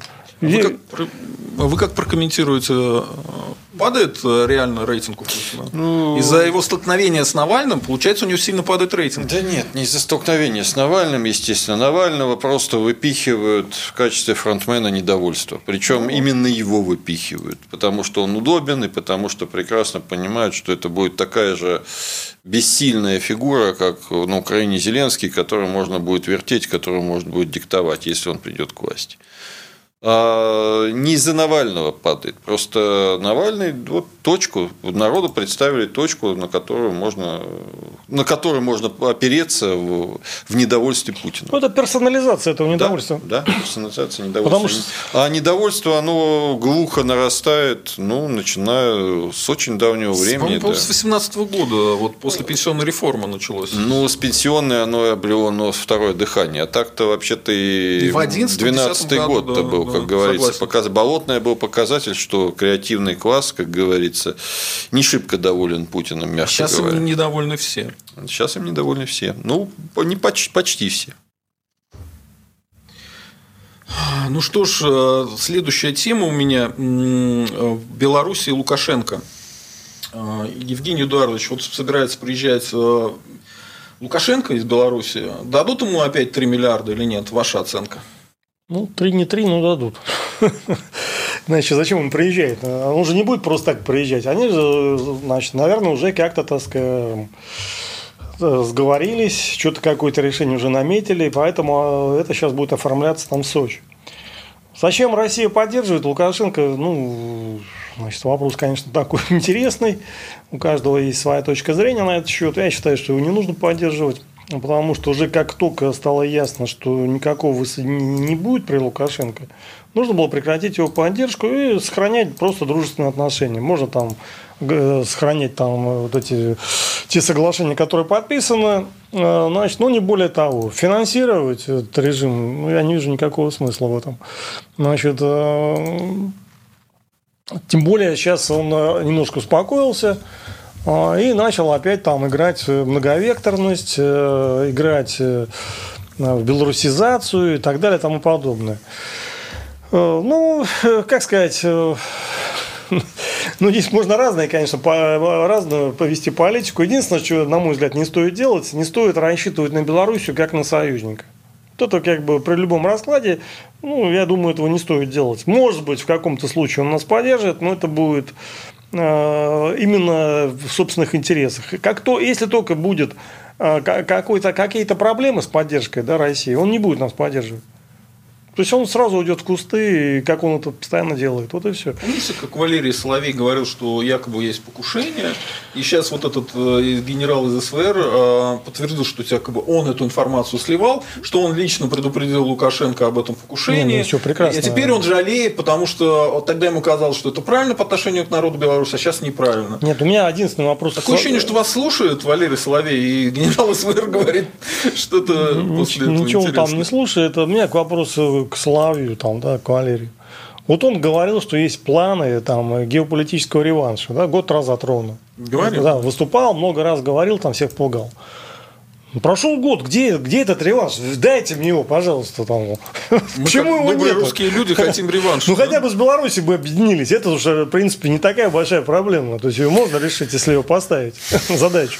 Нет, Для того, чтобы решить эту проблему, надо следовать, выработать какие-то национальные интересы, национально-государственные, и проводить их на уровне государства.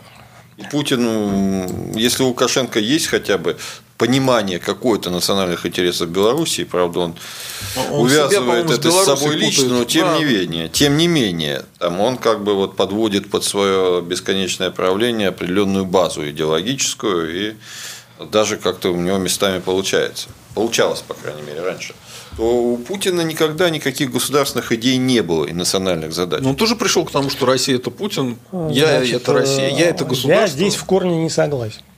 Потому что опять все сводите к Путину. Ну что Путин? Ну Нет, Путин. я просто замечаю, что он как Лукашенко тоже. Значит, так, можно сказать. А это вообще цитата Володина, а не моя. Почему тут Россия это Путин, Путин это. Причем тут Володин, извините. Нет, ну мысль ясна, что, конечно, Путин представляет собой определенную группу, определенную часть да. элиты, которой глубоко наплевать на любые интересы, кроме своих личных и того, что да. им. А я даже еще хочу сказать, добавить к этому. Значит, то, что есть Россия. Вот когда Крым воссоединился с Россией, это не было воссоединения с Путиным, с элитой, с олигархами, с Абрамовичем, там, с Дерипаской, еще с какими-то приятными, прекрасными людьми как бы, да, в России. Это было воссоединение с Россией. Поэтому Белоруссия, там, можно рассказать там про сельхозпредприятия, там, олигархов российских, там еще про чего-то.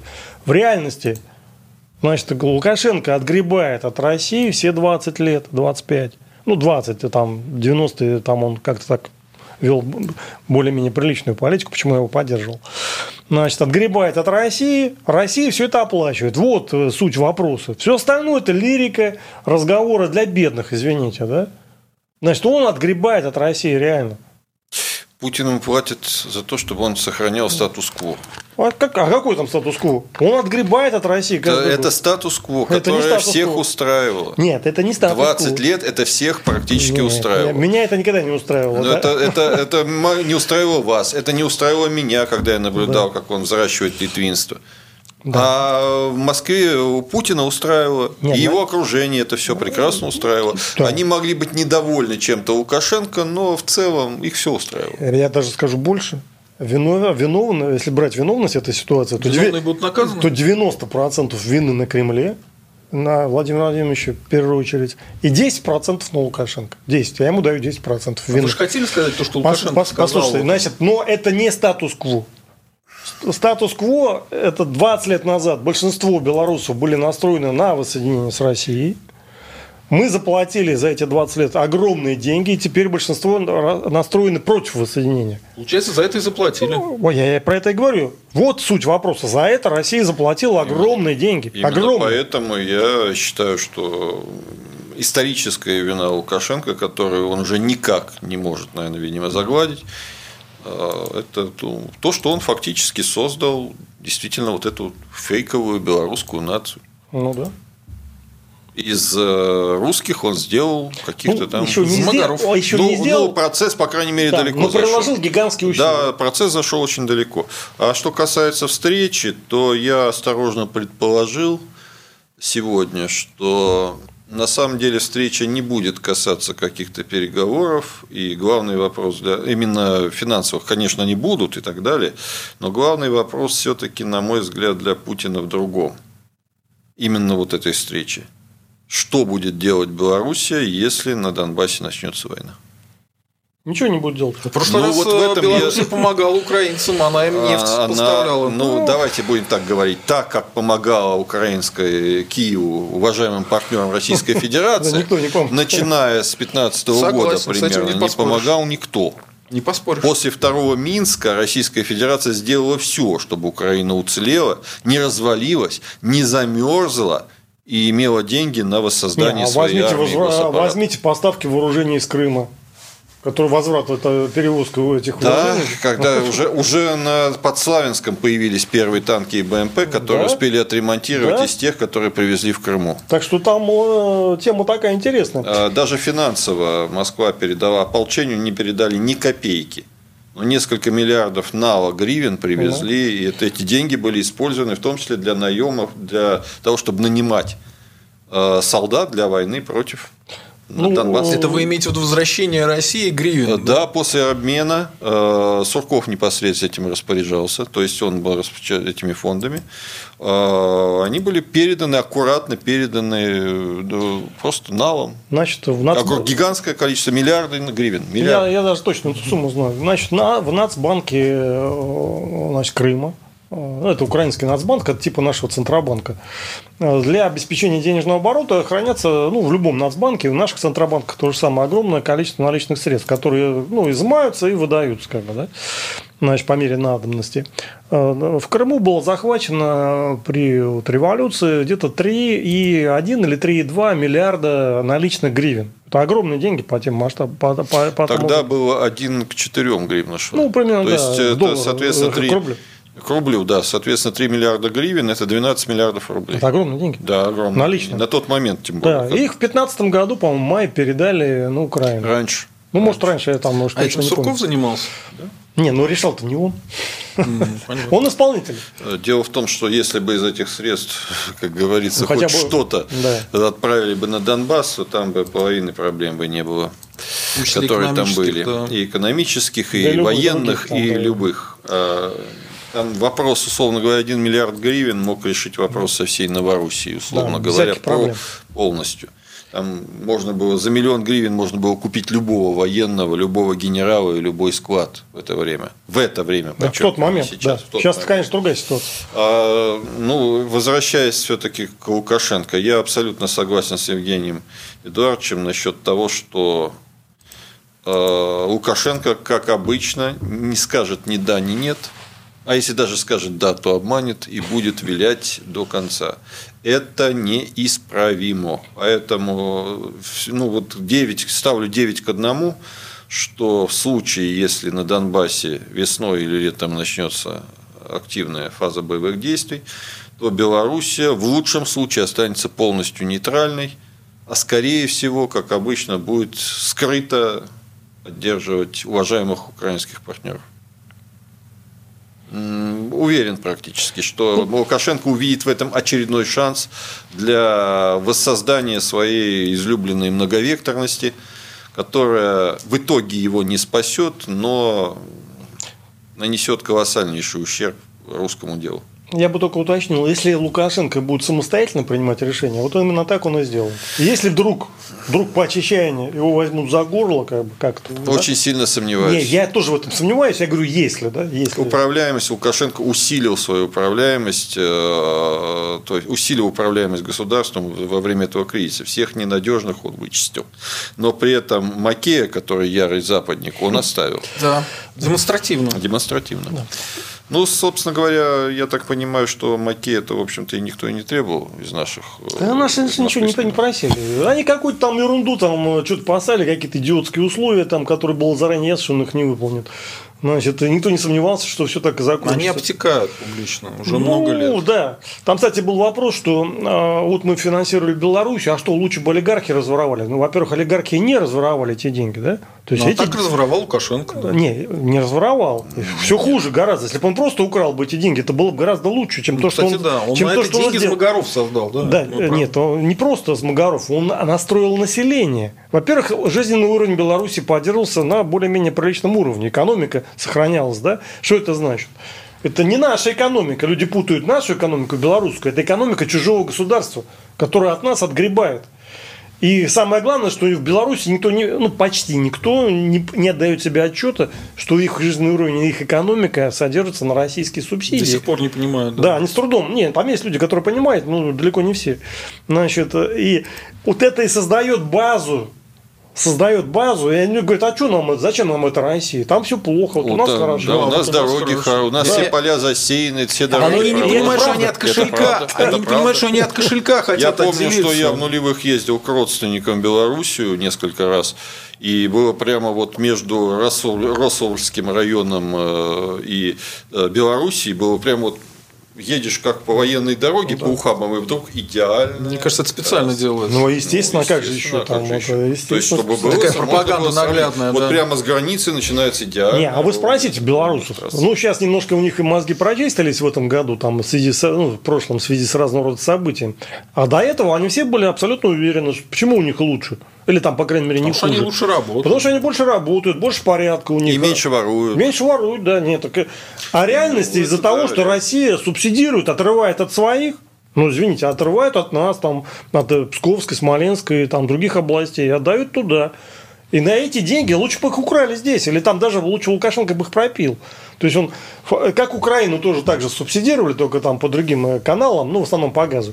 Значит, и мы имеем теперь войну. То есть они за наши деньги подготовились к войне к нам. Они настроили Ну, население. там не получится, да? Они самое, Настроили самое главное, население, что сделали, они настроили население, потому что э, ну, Лука- в данном случае Лукашенко, они имели определенный жизненный уровень, там определенные экономические успехи за наш счет, но про это никто не говорил. Никто ни спасибо не рассказывал, никто не объяснял. Ни белорусы, ни в России никто этого не говорил. Вот эти все данные, они всплыли тут, ну, скажем, данные по субсидированию белорусской экономики МВФ сообщил. Не российское как бы правительство. Извините, да? Значит, и поэтому... э, Так еще последний это удар. игра- опять-таки игра в две руки. Так последний удар-то нанес сам Путин, когда поддержал э, человека, против которого выступила вся Беларусь, да? Нет, ну, Он- я- Он, добил, типа, вот смотрите, москали еще и нашего диктатора поддерживают, усатого таракана. Не, если бы- вот, вот, если понимаете, нет, а- добил. То есть, если раньше как-то, ну, так всяк, большая часть населения относилась нейтрально, то сейчас уже как-то, а что это, что это москали поддерживают нашего диктатора? Чтобы нас тут били на улицах, Ну, понимаете? примерно так, Вот да. Помните, мы делать. обсуждали эту тему? Да, А я говорю, был что так будет, так и Нет, случилось. нет, понятно, да. Там был вариант, что если вдруг они все-таки дожмут Лукашенко на что-то реальное, то ладно, черт с ним, пусть его поддержат, как бы, на, да? на, на союзное Да, государство. да. прошло полгода. Ни черта не сделали. А Лукашенко Ну, говорит, что союзного государства не будет. Ну, собственно говоря, мы об этом и тогда и Ну, предполагали. скорее всего, так и получится, да. получится. Да, мы не ошиблись. Нет, был, нет, я тоже надеялся, ну как всегда хочется Нет, надеяться я на не.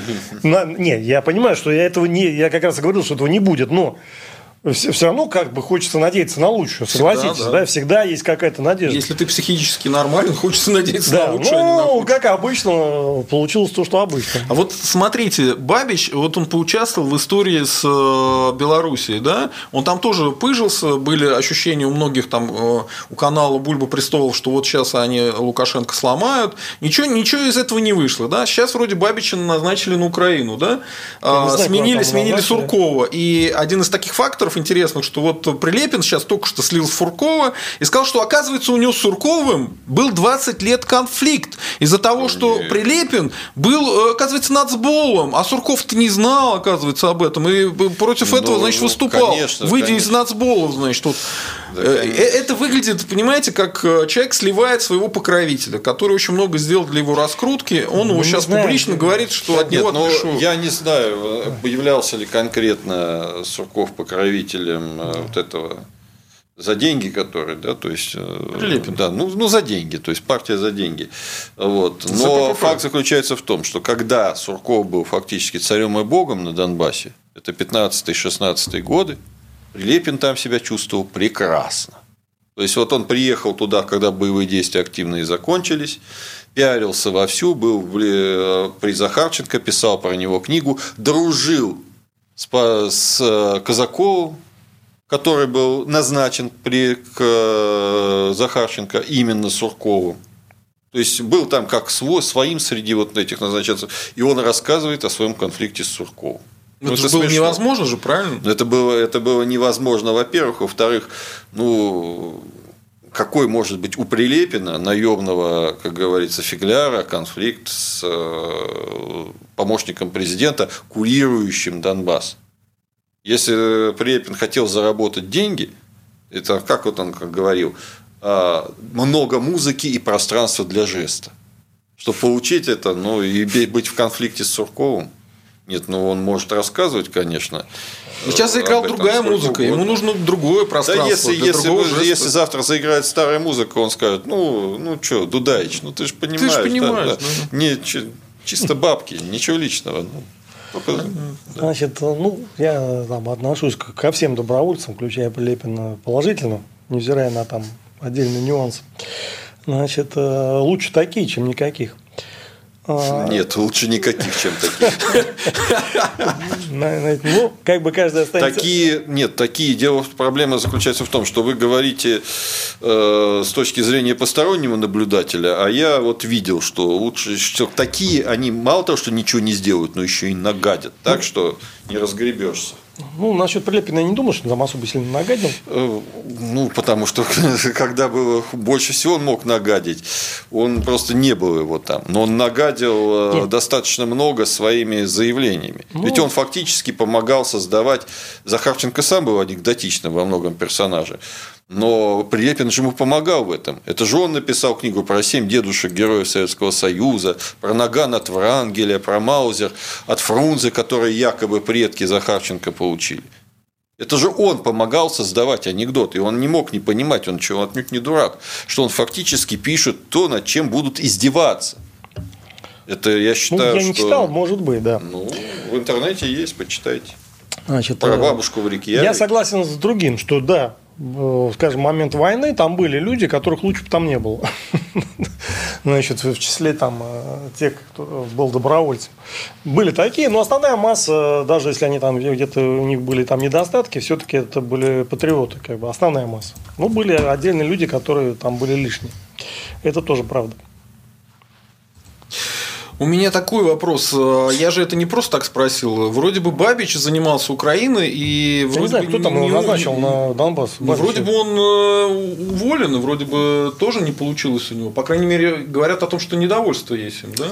Сурковой точно нет. Послушайте, ну, я его знал мельком. Кто сейчас занимается Донбассом? Он, он же он в Чечне начинал. занимался.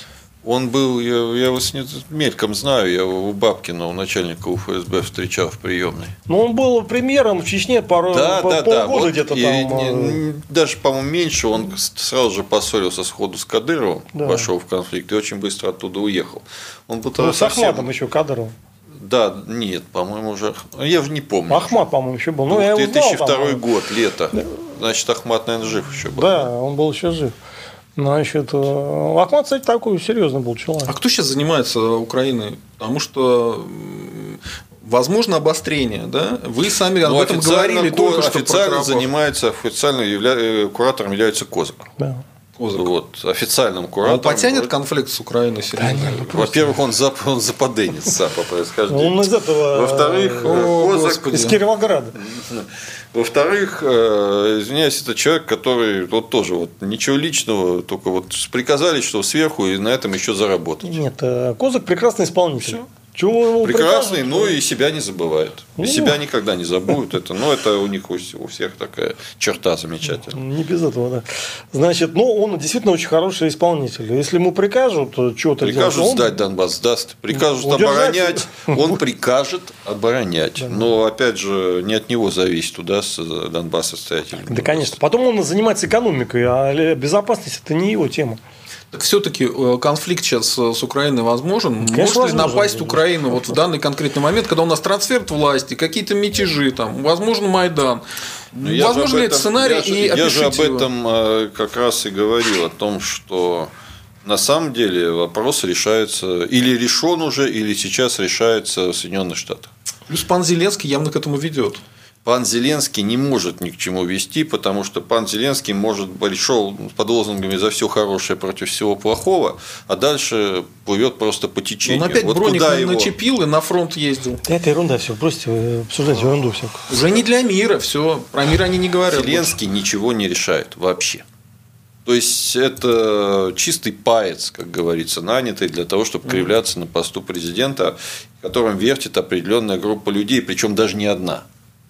И, соответственно, откуда влияние на него сильнее, туда он и плывет. Угу. Он пришел к власти под лозунгами мира, а, как говорится, возможно, будет воевать намного кровавее, чем Порошенко. Потому что так ему выгодно в данном случае ну, на своем посту. И иначе его просто уберут. Вот если сейчас в Вашингтоне будет достигнут консенсус о том, что Россию надо подорвать внешней войной и использовать для этого в качестве одноразового инструмента Украину, то Зеленский будет воевать как миленький, причем, как это в старом анекдоте, побежит впереди собственного визга. И в бронике, и в каске, естественно, сам воевать не будет, но пошлет еще так и кричать будет о том, что освобождает землю от русских фашистов громче всех. А, вот э, атака возможна на Донбасс Но именно военный потому... потенциал России намного выше военного потенциала э, Украины. Это... Это не безумный ли акт? Еще раз, Зеленский ничего не решает. И Украина ничего не решает. Фактически Украина с 2014 года находится под внешним управлением. Угу. Да, там есть европейские интересы, есть американские интересы. И Порошенко пытался лавировать между Москвой, Брюсселем и Вашингтоном. А Зеленский не может уже лавировать, он конкретно ставленник тех сил, которые ориентируются на Вашингтон. Именно на них. Европа, правда, тоже его более-менее воспринимает, но Европа в данном случае, в данном случае, подчеркиваю, они в основном идут э, в, в, ну, об руку с США в этом вопросе, именно в этом вопросе. Я бы не стал так говорить. Почему? Потому что если мы вспомним Крым, значит, Может, если мы вспомним Крым, то европейцы подыграли э, России, потому что там было очень много таких э, странных достаточно. А если мы вспомним Донбасс, то приехал не посол США, а приехал президент Швейцарии. Ну, понимаете, а что до, до этого там что-то там было в Донбассе? Да, они там что-то планировали, но ничего не делали реально. Значит, и как бы я бы не сказал, что там какие-то глобальные кардинальные изменения произошли после этого проезда швейцарцев. Там, Нет. потом, э, там, э, значит, там же идут э, как бы постоянно переговоры 24 часа в сутки. Значит, европейцы о чем-то говорят с американцами, да, в результате имеются какие-то решения. Где-то они договорятся, где-то они не договорятся. Да. Я к чему говорю, что если американцы там есть варианты. Они могут согласовать свои действия с европейцами. Европейцы из каких-то соображений их поддержат. Это может быть. Второй вариант, что они скажут да, но на самом деле сделают нет. Там, да? Ну, в любом случае, Зеленский выполнит то, что ему будет дано, какая Не, ну, естественно, если, решение в Вашингтоне. Если американцы упрутся, конечно... Если американцы упрутся, они Европу продают и всех остальных. Да, но Европе... тем более они продают Зеленского. Я немножко другом. Э, они могут это начать, но европейцы могут ввести двойную игру, как они часто делают. Ну, ну я не буду там давать, приводить примеры, значит, они есть как бы, да. Поэтому это не... То есть я к тому, что схема немножко более сложная. Там не одни американцы и Украина, а еще и европейцы и э, англичане. Да, я, меня, честно говоря, мало волнует, как и многих ополченцев, кто конкретно будет отдавать Зеленскому приказ начинать наступление. Мы, я говорю о том, что оно очень вероятно. И оно очень вероятно именно с точки зрения давления на Путина. И Украина, ее дальнейшая судьба в этом отношении совершенно не интересует тех, кто будет давать эту команду. Они уверены, э, по модели поведения они Путина, как говорится, уже просчитали и перерасчитали сколько можно. Они уверены, что Киев Путин не возьмет. Ну, не пойдет он на Киев. Они уверены, что максимум в случае самого негативного расклада, не самого негативного с военной точки зрения, максимум российские войска возьмут наконец-то во второй раз Мариуполь и выйдут к границам э, Луганской и Донецких областей. Это, подчеркиваю, максимум. А вполне возможно, что они а просто Приднестровье, после коридор к Приднестровью. Еще. Ну вот, ну, допустим, они заставят украинские войска покинуть Приднестровье. Вот допустим, в самом худшем случае. Может быть, Одесса, они, может быть, может быть, они даже допускают, что, условно говоря, будет взят Херсон, Херсонск, да. будет взята Одесса. Но что такое Одесса и Херсон для Соединенных Штатов Америки? Да ничего. Это еще, а, это еще полтора миллиона бесплатной рабочей силы для них в виде беженцев, которые хлынут оттуда, в первую очередь в Европу. Часть, конечно, поедет в Россию, часть в Европу. Это есть новые разрушенные предприятия, которые, продукцию которых выпустит Европа и Соединенные Штаты, которая будет потреблена украинским, ну, украинским населением русским. Это ну ничего, никаких потерь фактически. Ни Европа, ни США от этого не понесут. А что потеряет от этого Украина? Ну, это... Выход к морю. Кого волнует эта Украина? Тем более, в отличие от э, Владимира Владимировича Путина, там все прекрасно понимают, что Украина – это русские. А русских они как минимум равнодушны, а как правило еще и враждебны. Изначально, еще за времен Советского Союза и Российской империи. По крайней мере, их политические элиты. И э, вопрос в том, что после этого, что бы ни произошло, даже если Украина потерпит военное поражение, Российская Федерация истратит на это огромное количество средств истратит большое количество жизней, много ресурсов,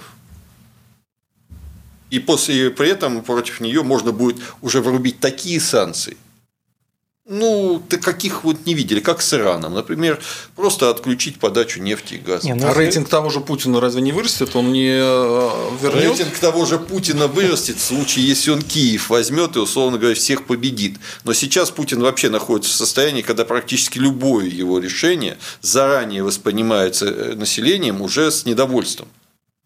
Вот сомнение поставлено любое его решение. Понимаете, он уже не популярен в населении в основной массе. Уже... Ну, зачем ты сказал, что э, не будет бросать Донбасс?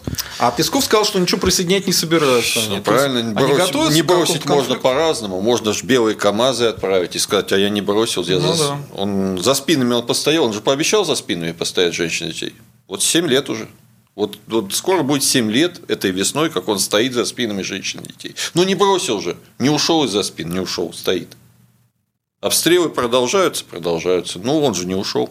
Какой вообще вариант более э, вероятен? То есть э, РФ проиграет доблестно Украине, Я или считаю... РФ э, выиграет доблестно Украину и Результат на самом деле, на самом деле вариант я бы осторожно предположил, что в случае полномасштабной атаки на э, Донбасс украинской, э, скорее всего, Российская Федерация все-таки вмешается, но вмешается, как всегда, с опозданием с задержкой, недостаточно масштабно и только на Донбассе. Это приведет к огромным потерям среди российских военнослужащих. Реально к огромным потерям, по крайней мере, к большим. Это в итоге приведет к тяжелым боям без решительного успеха и без столь видимой победы серьезной, которая могла, вот как была война 8-8-8, когда за три дня, и вот мы всех победили, бежали храбрые грузины. Вот. Такого на Донбассе точно не будет. Украинская армия намного сильнее, чем э, грузинская, намного многочисленней, она достаточно хорошо натренирована. У нас самые лучшие силы засели в Сирии, откуда Путин не уйдет, естественно. Даже и в этом случае, даже в случае войны на Донбассе. Во-первых, ему еще не дадут уйти. Турция может просто закрыть проливы в этот момент. Угу. Просто взять и закрыть. А перебросить э, самолетами, ну, всю технику, весь контингент, который есть, там, ну, как минимум быстро не получится. А, сто процентов не получится вообще. Танки все-таки тяжело перебрасывать. Военно-транспортной авиации. Ну и там вот наиболее тяжелую технику, ее все-таки кораблями возят, судами. И в любом случае эта война не будет легкой. В любом случае она приведет к огромному потоку беженцев, к огромному экономическому ущербу. И после нее последуют санкции. Прямо вот сразу. Как только российские войска открыто перейдут границу, а иначе Донецк и Луганск падут в течение максимум недели, если российские войска массово не перейдут границу. Ну, с этого вот врубят сан... санкции серьезно, вплоть до как против Ирана. Запрет на продажу нефти и газа. Но ведь это толкнет Россию в, в сторону Китая, чего бы они не хотели. Если это не толкнет Российскую Федерацию к хаосу в итоге. Это подчеркиваю сценарий русско-японской войны. А.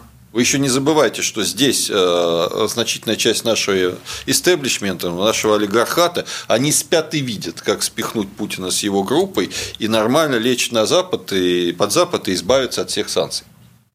Угу. Евгений Эдуардович, ваша оценка какое? Поражение, победа, что там может понадобиться-то? Значит, там много факторов, начиная с внешних факторов. Мы не знаем. Ну, с вашим опытом попробуйте что-то. Нет, ну это надо информацию знать. Память правильно. Там никакой опыт не заменяет ключевую, ключевую информацию. Вообще управление последние там, столетия в мире осуществляется путем дозирования информации.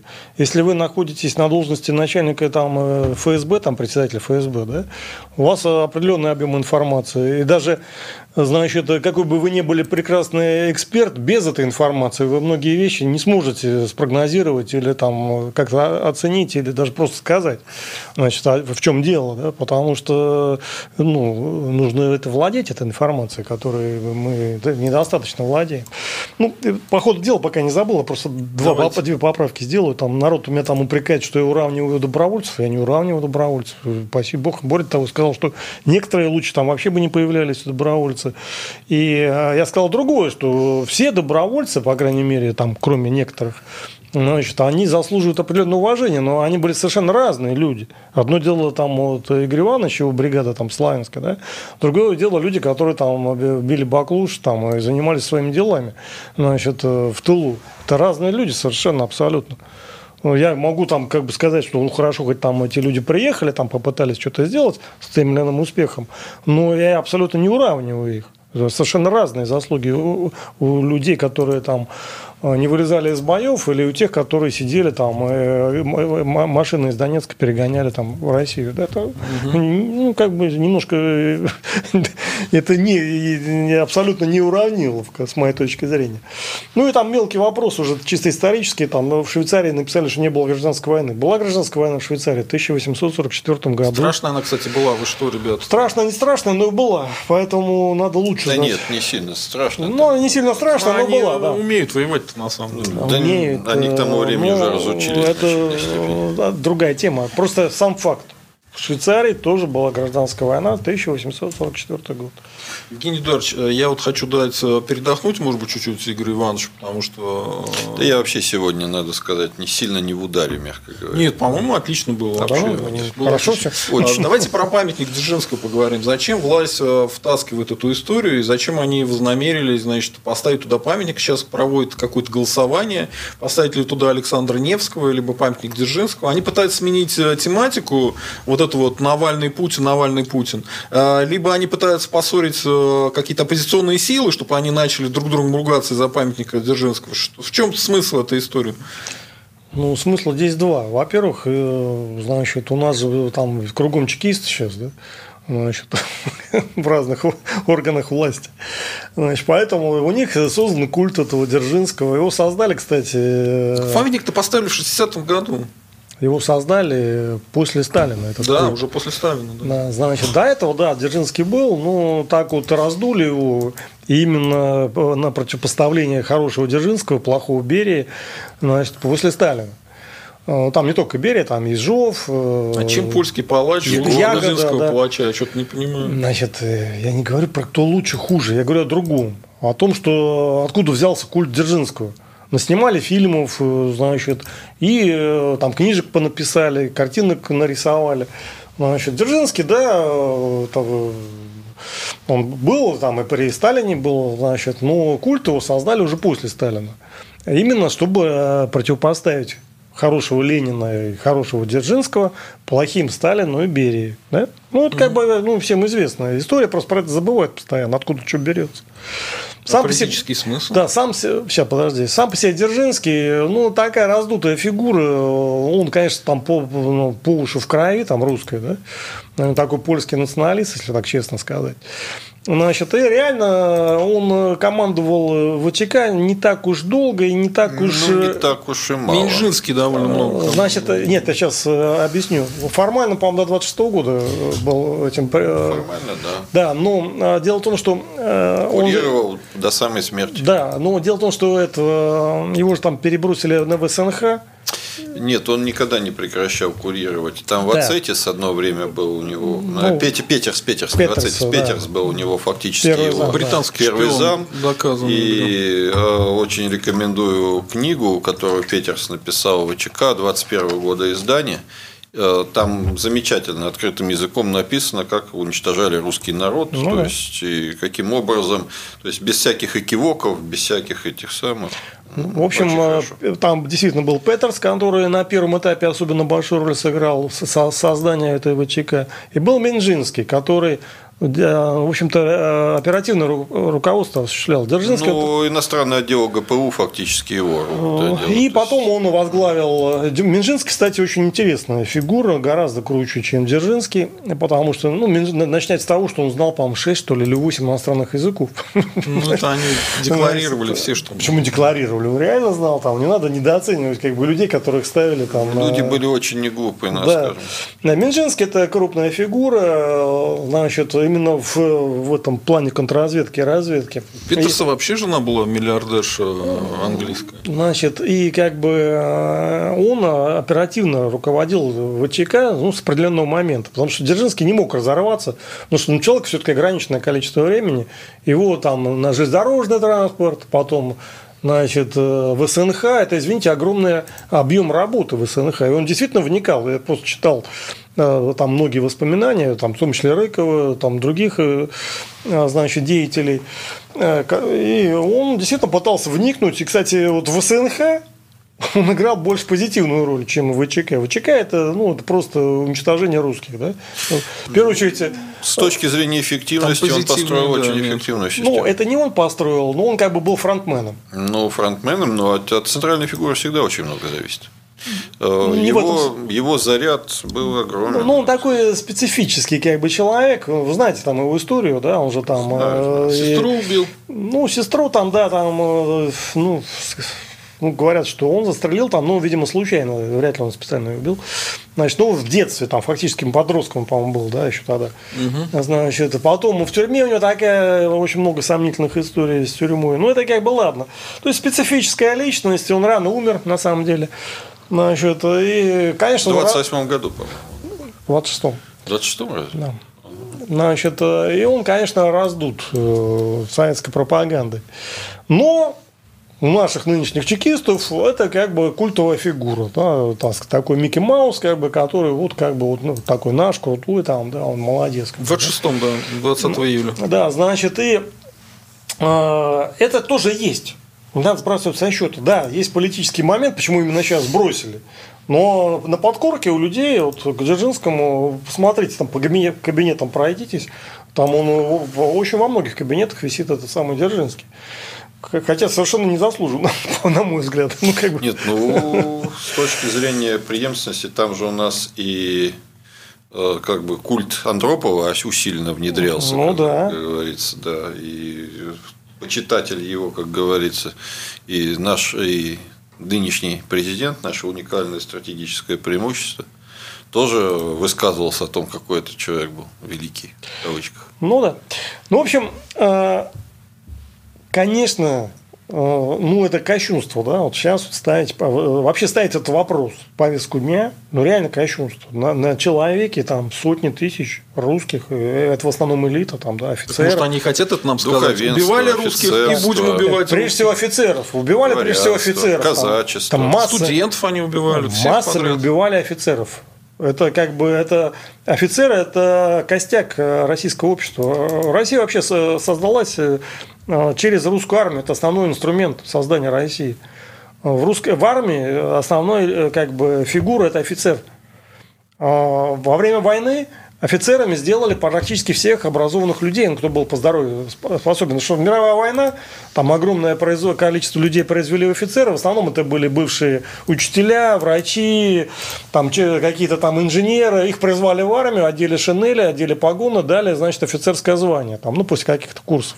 Ну, людей с образованием.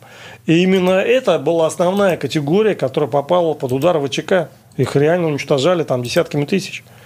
Значит, и сейчас, э, ну, ну, снесли этот памятник, ну, снесли там. Ну, в чем проблема? Зачем? Парк стоит сейчас, да. Не, ну, стоит и стоит, бог с ним, как бы, это, так сказать, не скажу, что это хорошо, ну, как бы стоит, ну, кому-то нравится, бог с ним, да. Значит, не будем на этом заострять внимание. А, значит, сейчас они вот этот кощунственный вопрос, э, значит, вбрасывают в обработанную э, рекламы разного рода, значит, публику и будут потирать руки, как действительно будет там пойдется, начнется дискуссия, как бы друг друга будут. Как обычно с красными с белыми начнут. Да, да, да, начнут друг другу там рвать рубахи, как бы, значит, ну все, все, вопрос, вопрос решен, как бы, как будто у России сейчас нету реальных проблем. Там, Абсолютно согласен. А вы что, как относитесь к такой идее вернуть Ну, я, естественно, отрицательно отношусь к этой идее, причем, если бы он все-таки стоял, если бы его не снесли, я бы на самом деле не ну, особо ну, расстраивался. Это история. Это, да. Это наша история. У нас Ленин на каждом углу стоит, на него никто в советское это время внимания не обращал уже по крайней мере, в 70-е и 80-е годы. Ну, ну, не, ну, сам, не первоочередная задача, да. так. Э, поэтому, как говорится, ссориться из-за уже стоящего памятника. Ну, вот в Славянске тоже Ильич стоял. Ну, что, ну, ну стоял, стоит и стоит. Стоял, ну, да. и как история. Э, историю тоже не выкинешь, как говорится. Вот.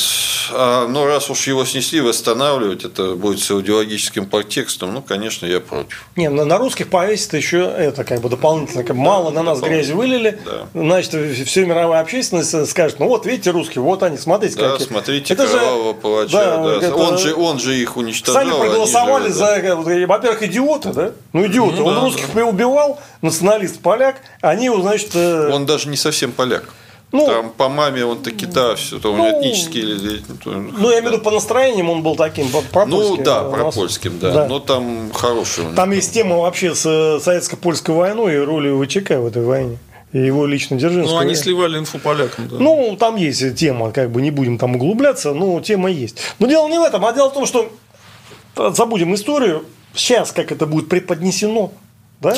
Я вообще считаю, что действительно эта тема это просто действительно отвлечение на негодный объект, по-русски говоря. О том, чтобы опять еще нести в патриотическую среду дополнительный. Ну да, да, разбирать. Как это? Красно-белый срач я это называю. И пусть ругаются, забудут про Путина, забудут про Навального. Вот хотят вот Дзержинского Безопасно же с памятниками воевать, правильно? Ну, вот пусть сцепятся, пусть дерут друг другу рубахи, там, в интернете там мега-срачи устраивают вокруг этого. Это для этого и делается, я с вами совершенно согласен. Вообще не вижу смысла это обсуждать. Вот тех, кто это вбрасывает, с них бы, как говорится, пообщаться с ними. Давайте про выборы в Государственную Думу. Евгений Эдуардович, что-то изменилось вот за то время, пока да мы пока говорили? ничего. Все, все та же самая схема. Все, администрация рулит, там наши победят. Кто будет наши, назначат, сообщат потом, попозже. Я совершенно согласен. Это планируется очередной фарс. Ну, был 16 год, примерно пока, пока на сегодняшний день, пока ничего не, не изменилось. Ну, с небольшими вариациями, там, да, вариации возможны, небольшие. Ну, если политическая ситуация не будет резко обостряться, да. то будет проведен обычный фарс. Да, 16 года, но с небольшими вариациями, потому что, ну, немножко сейчас Ну сложнее. да, свежее, тяжело. Ну, Во-первых, просто про... выходит в тираж. Ну, вот Зюганов уже совсем постарел. Ну, да. И Жириновский еле ноги таскает. Тогда он вот вытащил готов. ЛДПР, я помню просто прекрасно вот кампанию, сейчас. сам участвовал в 2016 году. Тогда Жириновский реально вытащил ЛДПР. Он как бы дал ей проценты, иначе бы, если без его таких зажигательных выступлений, она получила бы Просто меньше голосов. Ну, сейчас нарисуют уже, там ничего не нужно, только рисуют процент. Это рисуют. другой вопрос. Ну, сейчас он Прилепина, действительно, яркую фигуру, там, Поклонская, Прилепин. Вот молодая гвардия рабочих и крестьян. Не, ну, спасать справедливую Россию решили ее все-таки не выбрасывать да. из хозяйства. Не, ну, зачем? Спасти, так сказать. Слушайте, а как тогда а, оценить его фразочку Путина про пещерный национализм, что, типа, якобы есть какой-то пещерный национализм, где, а, значит, требуют Россию только для русских. Причем все современные националисты давно такого не говорят, и вообще, по-моему, никто такого не говорит говорил, да, что выгонять инородцев. Русских в России 85%. Нас все устраивает, мы никого выгонять не собираемся. А, вот современные русские националисты как относятся к таким обвинениям нас в каком-то пещерном, выдуманном а, национализме да, со стороны Путина? Как могут относиться? Вот, э, Игорь Иванович, что вы по этому поводу думаете? Я Зачем он вообще пытается с рутским большинством еще и поссориться? Зачем? Обвинить я нас какой-то Я полагаю, что Путин никого не собирается обвинять. Путин просто, да, ни с кем не собирается ссориться. Он просто говорит то, что, как он думает, понравится некоторым людям, которые, как он считает, от которых зависит его дальнейшее пребывание на посту. Более того, слово... Он, э, Путин апеллирует в этом отношении к той среде, которая его выдвинула на пост президента. Он Про выш... западную элиту? это либеральная элита, вот в значительной степени этнические либеральные элиты, окружавшие э, Ельцина. Именно они, Чубайсы, Бурбулисы, э, Собчаки, Абрамовичи, именно они выдвинули Путина. Именно из в, этой, в их среде он как гриб вырос в питерской администрации э, городской. И они его поставили к власти, и именно он их опасается, что они его спихнут. Поэтому он говорит то, что им нравится. И все. А Я не вообще... думаю, Путин не националист, он не антинационалист, он не интернационалист, он вообще никто. Э, у него нет идеологии, у него единственная ну, идеология. он верит, наверное. Я не знаю, верит ли он сейчас в деньги. В 68 лет надо уже думать о другом. Но в том, что он хочет остаться у власти, что он очень тщеславен, на самом деле, это да, это факт. К самому термину пещерный. Знаете, откуда взялось пещерный? Это, сам термин. Значит, э, когда Это же пещерный коммунизм. Откуда да. пещерный национализм Значит, взялся? послушайте, да? Значит, это просто как бы вот калька. Изначально был действительно пещерный коммунизм. Ну, считалось, что там в пещерах люди жили, хотя там тоже вопрос спорный, жили, жили ли они в этих пещерах или только там временно бывали. Значит, и там у них э, эти порядки походили на коммунизм, да? Ну, то есть, как бы все Нет общее. собственности. Да. Слушай, да. Значит, в советское время, а, значит, сказали, ах так, вы нас пещерными коммунистами называете, а мы вас будем называть пещерным а, антикоммунистами. Они стали всех, значит, этих антикоммунистов называть пещерные, бороться с пещерным антикоммунизмом. Ну, а, значит, Владимир Владимирович уже как бы, уже третья итерация борется с пещерным, что такое пещерный национализм, понять невозможно. Ну, Нет, пещерный коммунизм понятно, но там что-то такая была научная теория. Я считаю, что у Путина нет никаких особой неприязни к никаким националистам, ни к пещерным, ни к домашним. Вот, э, вот прикормленных националистов типа Прилепина даже он в Думу зовут. А у него есть просто вот именно желание по-прежнему нравится тем, кто его изначально поддерживал и от кого зависит в значительной степени его Э, пребывания на посту, как он считает. Он считает, что именно эти люди являются хозяевами страны в значительной степени. Эти люди могут, э, скажем так, терпеть его дальше, а могут ну, помочь его спихнуть с этого поста. То есть русский народ он не боится, а вот нет, этих он боится. боится. Абсолютно нет. Угу, понятно. А, есть такая нехорошая вещь. Помните, вы говорили, что еще не так сильно голодают. Но вот цены на продовольственные товары в России, они увеличились на 7% в одном только январе, да, по сравнению с январем прошлого года, обогнав инфляцию. Это оказался максимальный рост в годовом выражении с января 2016 года, то есть за 5 лет. Особенно заметно в год прибавился не сахар-песок и там масло, а сахар-песок на 64%. Ну, то есть это направление именно туда, куда вы говорите, да? Направление... Царь голоду? Ну, насчет царя голода мы будем пугать, не будем пугать население. Ну, какой-то будет меньше денег на еду, скажем так. Ну, это далеко не голод. Да, это далеко не голод. Далеко. Это пока только цветочки. Если начнется война и будут вырубать санкции типа как против Ирана, вот тогда может быть и голод. Причем серьезный. Потому что фактически наш бюджет очень сильно зависит от нефти и газа. Очень сильно. А еще больше он зависит от людей, которые как привыкли воровать и вывозить, так они будут это делать при любом раскладе, невзирая на внутреннее состояние страны. К сожалению, это так. Вы же читали о том, что еще миллиард, вот буквально этой неделе, еще миллиард долларов Российская Федерация вложила в госдолг Соединенных Штатов.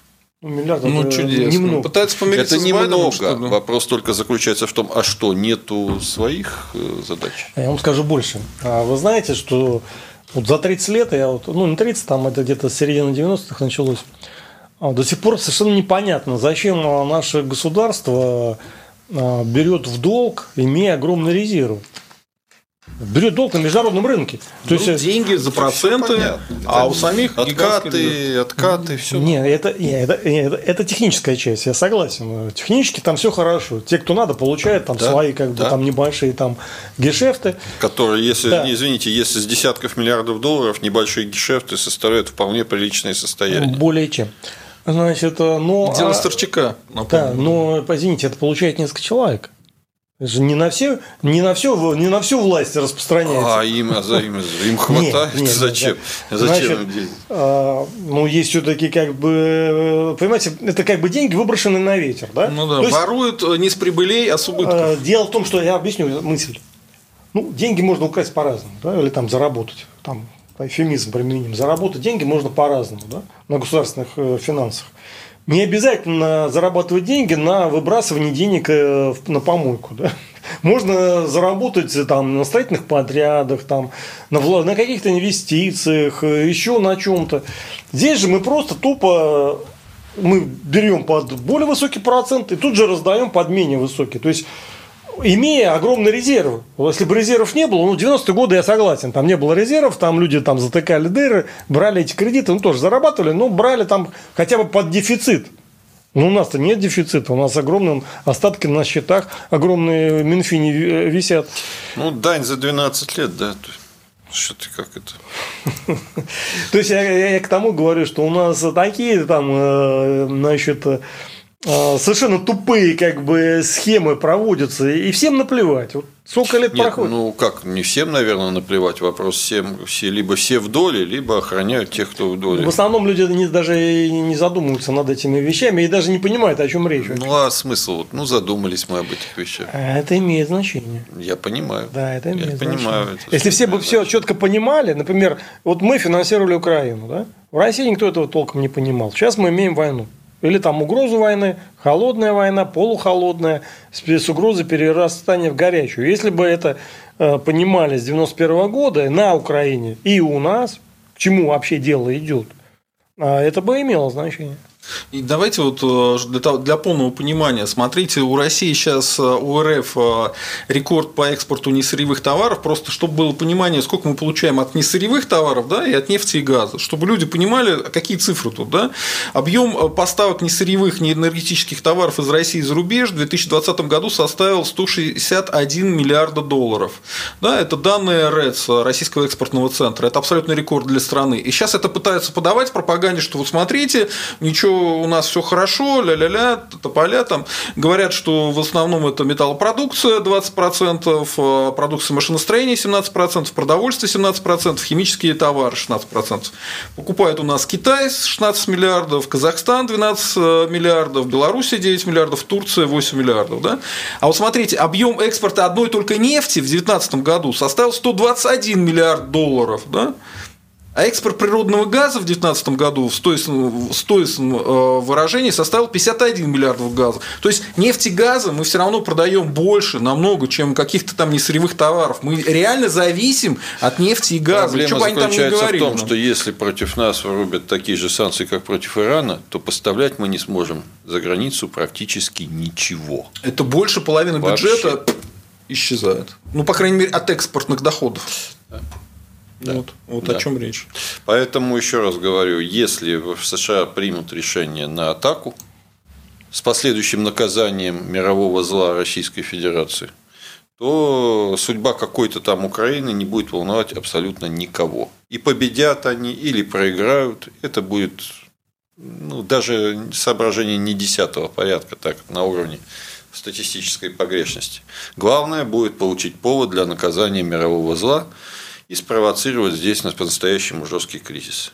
И знаете, что самое смешное? Что 12 января выяснилось, что Россия оказалась в тройке главных торговых партнеров, угадайте кого? Украины. Это По не итогам сомневался. прошлого года. Это Россия везла на. Украину товаров на Сергей, 4,5 Сергей, это каждый год миллиарда долларов. Ну, что там? уступив только Китаю и Польшу. В страну в основном завозили минеральное топливо, нефть, машины, Сергей, а оборудование. предыдущий год что был? А, а а- импорт а- а предыдущий э, год товаров еще? на Украину, правда, упал вот на 10%, экспорт э, на пол- э, полтора какие-то открытия делаешь. Все эти годы было одно и то же все. Ну что там вот обсуждать? Это... Давайте вот что обсудим, потому что в связи с этой со всей историей э, наиболее, мне кажется, сценарной э, программой того вот таких санкций, да, энергети... по, энер... по энер... Э, ударяющую по энергетической вещи. Это история э, с Северным потоком.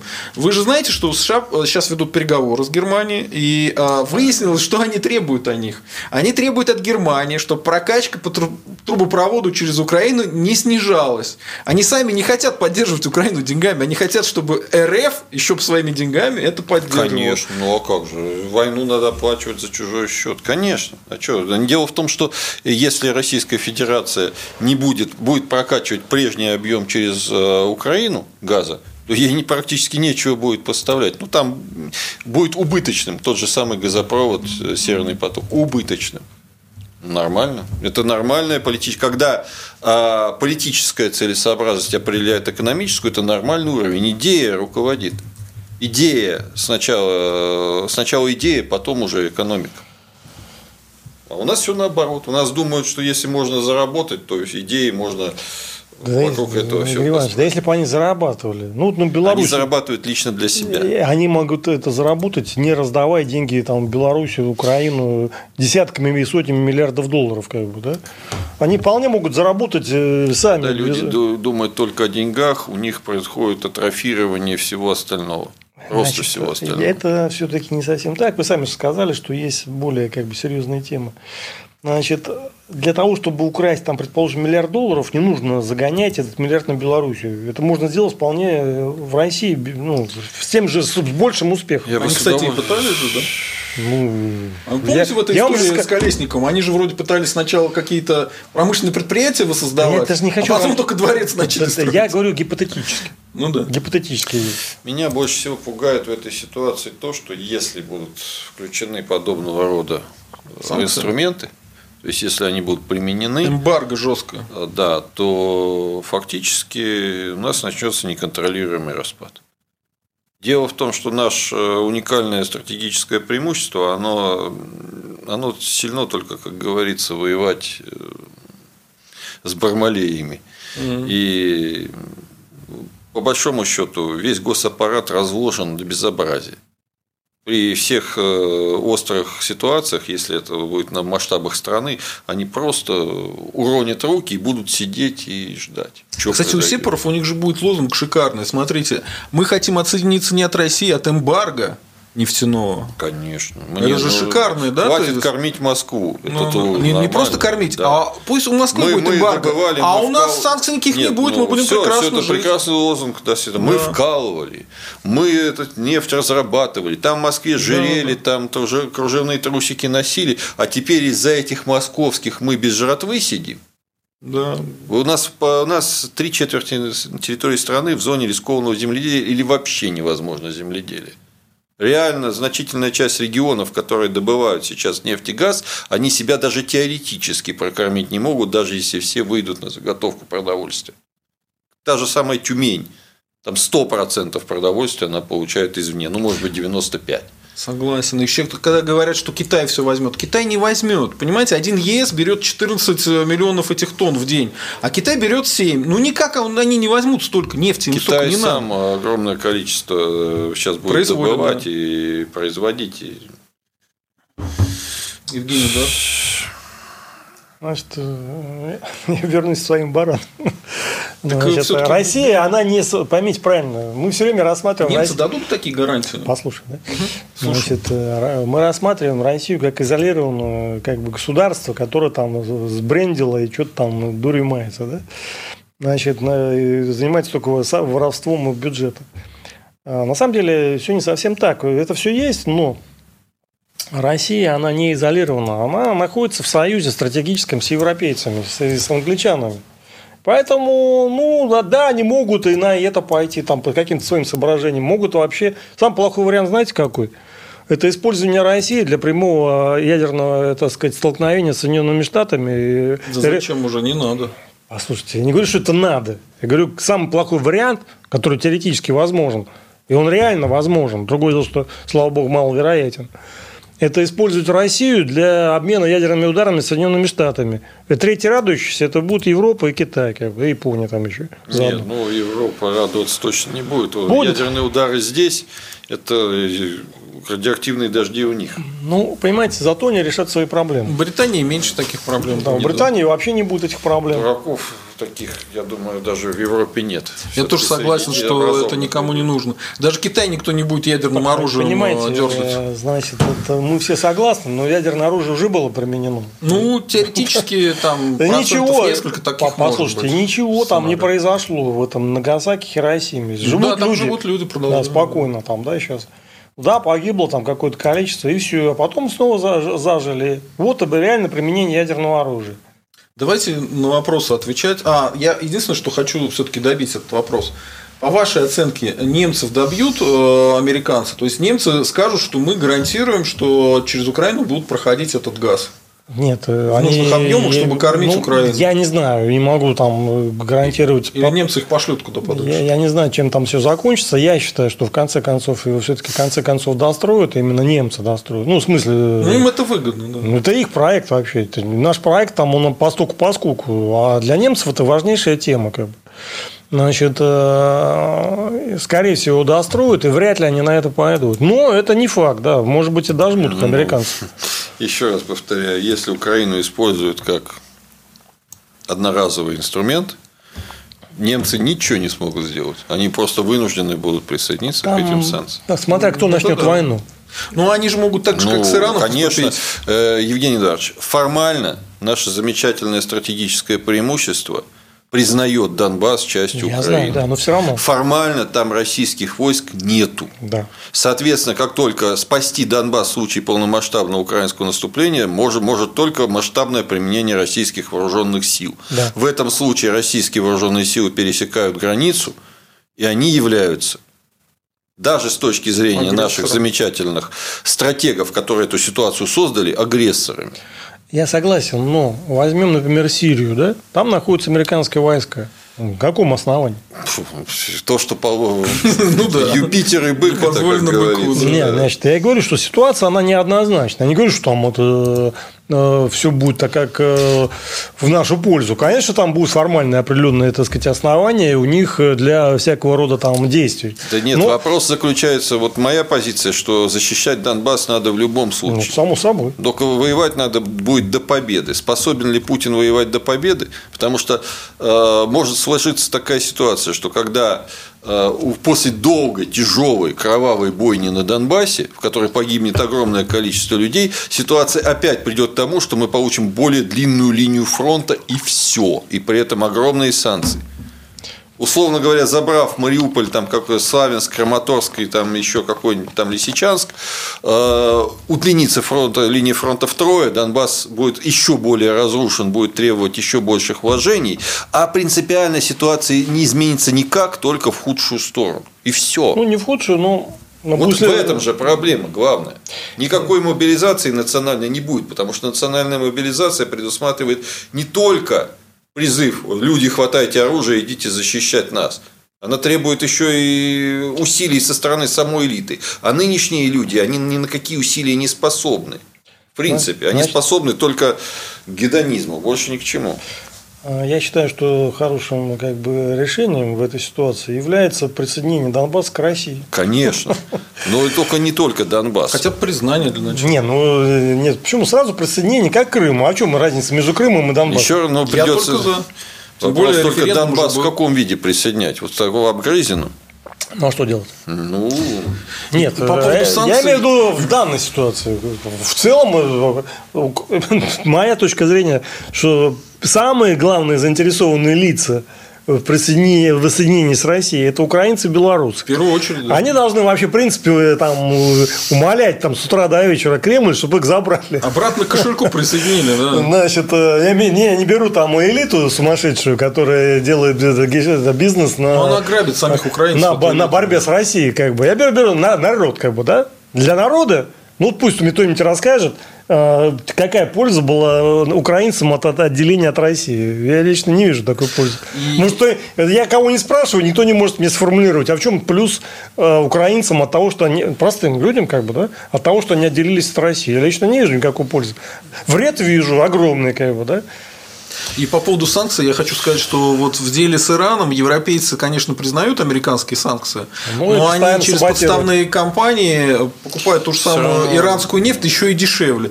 Поэтому Правильно, такая дешевле. история. Ирану, не, ну они зарабатывают, конечно. Ирану, конечно, нехорошо. Ну вот в том-то и дело. В Иране, между прочим, даже, частич... даже частичная отмена санкций очень сильно помогла. А так у них вообще у них голодные бунты кризис, были. Да. да. Из-за повышения цен на курятину было позапрошлом году бунт серьезный да. Причем. Ну что ж, давайте ответим на вопросы наших зрителей и э, будем постепенно э, подгребать к концу. Да? Эдуард Хилли прислал 50 рублей, спрашивает, здравствуйте, уважаемый гражданин Игорь Иванович Стрелков. Может, вопрос не по вашей теме, но как вы в 90-х и сейчас относитесь к фильмам «Брат» и «Брат 2»? Какую смысловую нагрузку он несет, на ваш взгляд? Спасибо за внимание. Я считаю, что это достаточно убогие поделки на тему бытового патриотизма, если можно так выразиться. Убогие поделки, потому что они не отражают реальной действительности и показывают некие персонажи, которые в жизни не существуют. Ну, вернее, там отрицательные персонажи, конечно, есть, которые, в принципе, существуют, но сам брат, ну, не было, так, нет таких людей. Нету. Я таких не встречал. Просто. Тем более вот с этой массовой стрельбой, э, которая произвел особенно в «Брате 2», да, когда он пришел и стреляет всех на своем пути и в результате спокойно улетает. Ну, не знаю, компьютерная игра, компьютерный ролик. Ну, ну я, правда, я не смотрел, к сожалению, поэтому не Я смотрел, и я хочу сказать, мне не понравился этот фильм, не, Никак, никак. Там хорошо играет этот, а, не который играл этого главного героя, а, а сам брат, который... Да, вот этот. Ну, который изображал, да, то есть. Да, вот он хорошо сам, играл. Да, да. Вот, ну, он, он хороший, абсолютно. Балабанов да, очень да, хороший да. режиссер. Ну, я фильм сам не смотрел, отрывки только. Да. Мне понравилась игра. Дальше. Я да, Сухоруков, да, по-моему, как да. его зовут? Сухоруков, да, да, отличный актер. Константин Макаренко прислал 100 рублей. Вопрос к Игорю Ивановичу. Ну, мы договорились, это Ладно, ранее был упомянут так называемый генерал СВР. Знакомы ли вы своей деятельностью? Если да, то какое у вас к нему отношение? Спасибо с уважением. Мы не хотим на этот вопрос отвечать пока. Давайте. Э, да нет, через... я скажу, что я не. Судя по всему, это фейк, и сам генерал, и большая часть информации. А где это производится, большая часть информации, я не знаю. Евгений Эдуардович. Ну, он не просто так раскручивается, этот э, ресурс. Значит, это тоже часть какого-то, опять-таки, сценария. А, для чего и как? Ну, надо изучать. Я, честно говоря, недостаточно хорошо знаком, но можно будет как-нибудь, э, я там посмотрю, что он там пишет и говорит. Можно будет как-нибудь потом обсудить. Да, давайте на потом... меня который раз спрашивают, э, у меня нет никакого оружия, ни гладкоствольного, ни нарезного, ни охотничьего, ни травматического, ни наградного. Я, как говорится, в этом отношении совершенно спокойно езжу в метро, прохожу через все рамки. Алексей прислал 200 а, рублей, спрашивает, зовут ли вас в ЛДНР. Говорят, что вас зовут, но вы отказываетесь. Э, мне очень часто пишут э, в соцсетях, простые люди с вопросом, Игорь Иванович, когда же вы вернетесь? Или бойцы, допустим, мои бывшие подчиненные, некоторые, не все, конечно, пишут, когда же вы придете всех этих Дальше. Не, нецензурно обычно, и будете командовать, как надоели эти, дальше опять, как правило, нецензурно. А, на уровне выше командира роты или там как, про обычного рабочего мне никто не пишет. И никто ничего не предлагает. Э, более того, я еще раз подчеркиваю, по имеющейся у меня достоверной информации, меня с этой стороны границы не пустят в ЛДНР, если я захочу заехать туда. Про ту сторону границы я вообще говорить не буду, я просто не знаю. Я про эту говорю, сторону границы. Но если бы у меня была возможность, я бы, конечно, бы и не уехал бы оттуда. И вернулся бы, если бы у меня была возможность. Но я там персона нон-грата. И появиться туда для того, чтобы устроить там гражданскую войну против Пушилина, которую я глубоко презираю со всей этой командой клоунов, ну, это ничего, даже если бы это получилось, это ничего не решит, а только навредит, в том числе тем людям, которые там сейчас живут никаких шансов, к сожалению, нету. А, вопрос из Твича. А, Дарт Вейдер. А, Польша и декоммунизация. Хороший ли это пример для будущей России? Э, пример э, некорректный по одной простой причине. Польская декоммунизация началась всего спустя 30 с небольшим лет, 40 лет, да? 40. Спустя всего 40 лет после окончания, после э, того, как коммунизация началась в Польше. Она не была такой тотальной, как в СССР. Там даже коллективизации не было. Да? да, там реально сохранилась частная собственность на землю. Ну да, крестьян объединили в кооперативы, но реально они как владели своей землей, так и владеют непрерывно с тех пор. Там, да, хорошо, про, в кавычках, хорошо прокатились немцы, уничтожили значительную часть э, национальной интеллигенции, но именно за то, что ну, да и да, наши тоже там постарались в каком-то случае. Но не было такой тотальной программы по уничтожению всего, что относилось э, к интеллигенции к дворянству там, и другим привилегированным категориям. Поэтому в Польше те, кто родились, условно говоря, при старом порядке и дожили при нем до 20 лет, уже в 60 лет снова встретили, условно говоря, старый порядок. Но там даже сохранилось правительство в изгнании. Одно, условно говоря, одно поколение все, ну два поколения, два коротких поколения по 20 лет, э, это было эпоха коммунизма. У нас все было значительно дольше, значительно более жестоко. И, условно говоря, даже самые э, молодые иммигранты первой волны образца 17 года к 91 году были в состоянии предельно дряхлым и недееспособным а их дети уже Россию не знали и не знали реалий что, кстати говоря, очень сильно отразилось на их реакции на револю... так называемую революцию 91 года, когда многие иммигранты действительно подумали, что вот, наконец-то случилось счастье, в России пришла национальная власть. Не разглядев, что за этой национальной властью прячется все та же самая рожа комсомольско-партийных деятелей, которые ни во что не верили и в коммунизм тоже. Но очень верили в деньги, очень их хотели как можно больше. Поэтому, еще раз подчеркиваю, а, то, что, наверное, возможно для Польши было хорошо, для нас просто невозможно. Просто невозможно. Евгений Эдуардович, что-то добавить? Тема-то ну, интересная. Они, может, хоть отдельные значит, видео снять. в принципе, ну, в начале 90-х там были, ну, как бы, а, технически были возможны разные варианты развития событий. Была тема, в том числе, вот этой декоммунизации. Но она не пошла, потому что, ну, как-то вот действительно общество другое. Значит, и как-то так уже вот это советское, как бы, въелась, как бы, вся тема, да, населения.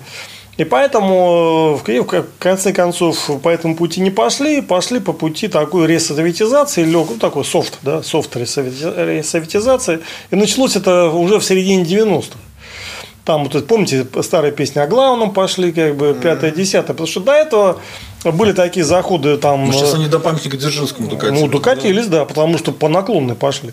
Хотя определенная ресоветизация была и как бы. Дело не в ресоветизации. Это опять же всего лишь попытки понравиться части населения, получить какое-то да, ну, одобрение. Но... И все. Часть населения ностальгирует по Советскому Союзу, да, особенно пожилая. Ну, и вот они им, ну, хотите, вот мы вам идола поставим. Вот вы же довольны будете, да? Поставим же. Не, ну это идет пропаганда еще, помимо всего ну, прочего, которая да. воздействует на молодежь. Там молодежи не было этого опыта советского, что там, они не могут ностальгировать. Значит, им э, вот, вот эти косплеи весь там развели, значит, им забивают голову всякой ерундой про Советский Союз. То есть, в отличие от того, что реально там было. В начале 90-х был и другой вариант, рассматривался, видимо. Да? Помните, такие были фильмы, там «Царь и убийца», Значит, э, был такой фильм «Ветер с востока». Причем те же самые режиссеры, типа Шахназарова, они сейчас сталинистов превращаются. Ну, был, да. был, значит, Николай, поклонником Николая II, сейчас вдруг стал сталинистом. Да, У него все хорошо. Был фильм «Чекист» такой, серьезные фильмы, тяжелые достаточно. «Чекист» классный фильм. Да, они такие серьезные, как бы, да.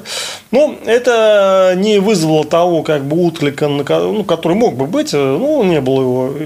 И это все свернули и пошли по другому пути. Такой э, ресоветизации софта. Я имею в виду пропаганду. В жизни-то какая-то у нас ресоветизация. У нас в жизни как бы совершенно э, по-другому. Э, экономику, то есть промышленность угробили, по крайней мере, старую. Так и сейчас? Не, ну сейчас уже там другая жизнь. Поймите, 30 лет прошло, и в мире все меняется очень быстро. Даже, даже ну, в Америке, в Европе все очень быстро меняется. Значит, и то, что было 30 лет назад, ну, это все, это уже ушло и никогда не вернется. Поэтому мы сейчас говорим чисто об идеологических моментах. Значит, э, жизнь сама по себе очень сильно изменилась. Вопрос, кое-кто прислал 100 рублей, спрашивает, уважаемый Игорь Иванович, были аферы с завозом медицины на Донбасс? Не буду отвечать, даже не а, потому вашей, нечистопло... в вашей чистоплотности не сомневаюсь. Я все равно не буду отвечать, все равно не буду отвечать, Хорошо. потому что подозреваю под этим вопросом некий нехороший интерес. В общем, и все. Угу. Татьяна Попова, нам надо выходить из Совета Европы сейчас. А, а, признаете ли вы суд в Гааге? Пока США не признают, считаю, и нам не надо признавать. США действительно не признают суд в Гааге. Так и... Они говорят, что если вы наших военнослужащих, не дай бог, тронете и попытаетесь судить, мы вас всех под санкции подложим, и всех Нет, ваших ну, судей будем судить в США. Какие-то поправки законодательства у нас о том, что больше мы там не признаем, э, убрали о том, что примат международного законодательства над отечественным. Поэтому нет смысла обсуждать. А из Европейского Союза, ну, из, из ЕС, из Совета, из Евро... Совета Европы, э, шпионская организация, которая, как говорится, в чистом виде занимается в основном шпионажем. Везде, где происходит конфликтная ситуация, они всегда против России, против русских. Всегда. Там убрали... Это и в Чечне было, и на Донбассе. Они всегда на стороне противников России русских. Ну, да. стараются. А, там убрали не, при, не примата международного права, оно, он остался, эта статья осталась. Убрали да. Э, другое. Значит, убрали верховенство, то есть в случае, если Национальное между, законодательство нет, нет, между, нет, там не законодательство, там между, если решение суда, созданного на основании международных договоров, противоречит нашему решению суда, то действует наше решение. А у нас запрещено выдавать наших только... граждан хоть кого, куда-нибудь. То есть там убрали вот этот приоритет международных судов, которые да. созданы на основании наших подписанных нами договоров. То есть, как бы сам приоритет международных договоров сохранился, статья она есть, никуда не делась. Но э, по судебным решениям вот эту норму убрали, ну, как бы отдельно оговорили.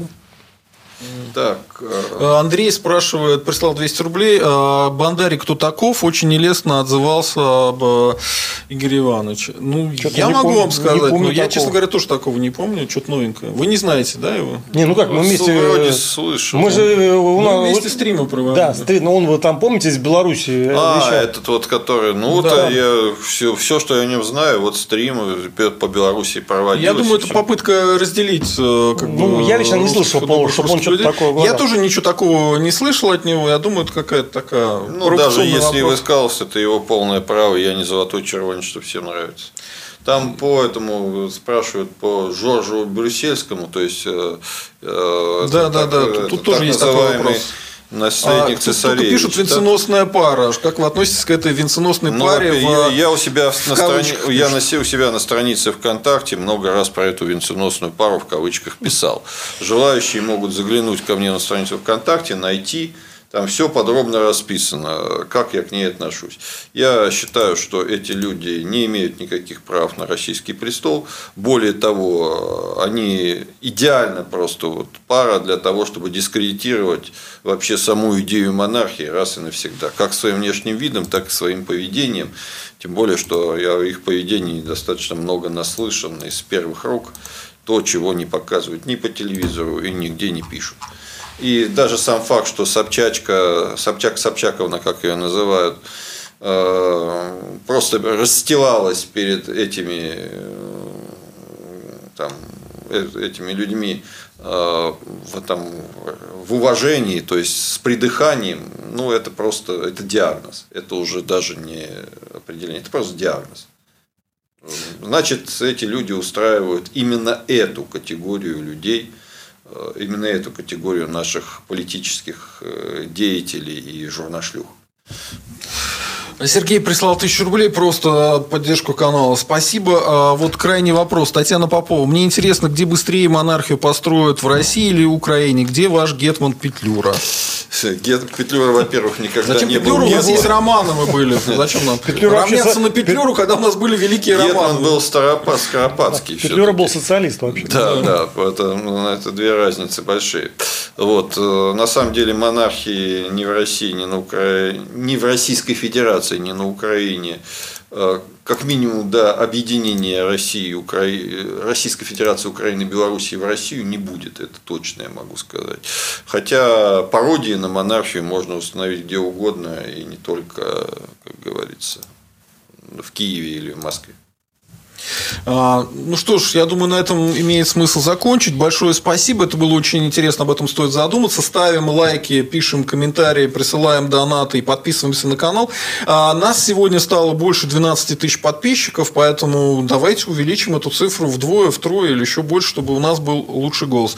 Большое спасибо, Игорь Иванович, что приходите к нам. Спасибо, я сегодня совсем не в ударе и Да очень ладно, нечетко ну, отлично формулирую свои мысли. Да не, к не, сожалению. Отлично все было. Не, ну, бывает у всех. Я тоже часто нечетко формулирую свои мысли, но мне лично было интересно. Так Да, что- у нас, у нас очень было интересно. Евгений Дарович тоже спасибо. А, Спасибо народ, кто нас смотрел, присылал донаты, задавал вопросы, кто нас поддерживает. Становитесь спонсорами, если вы действительно хотите поддерживать русский интерес. а, Нажимайте кнопочку спонсор. Все, всем счастливо, всем пока. Слава России и русские вперед. До свидания.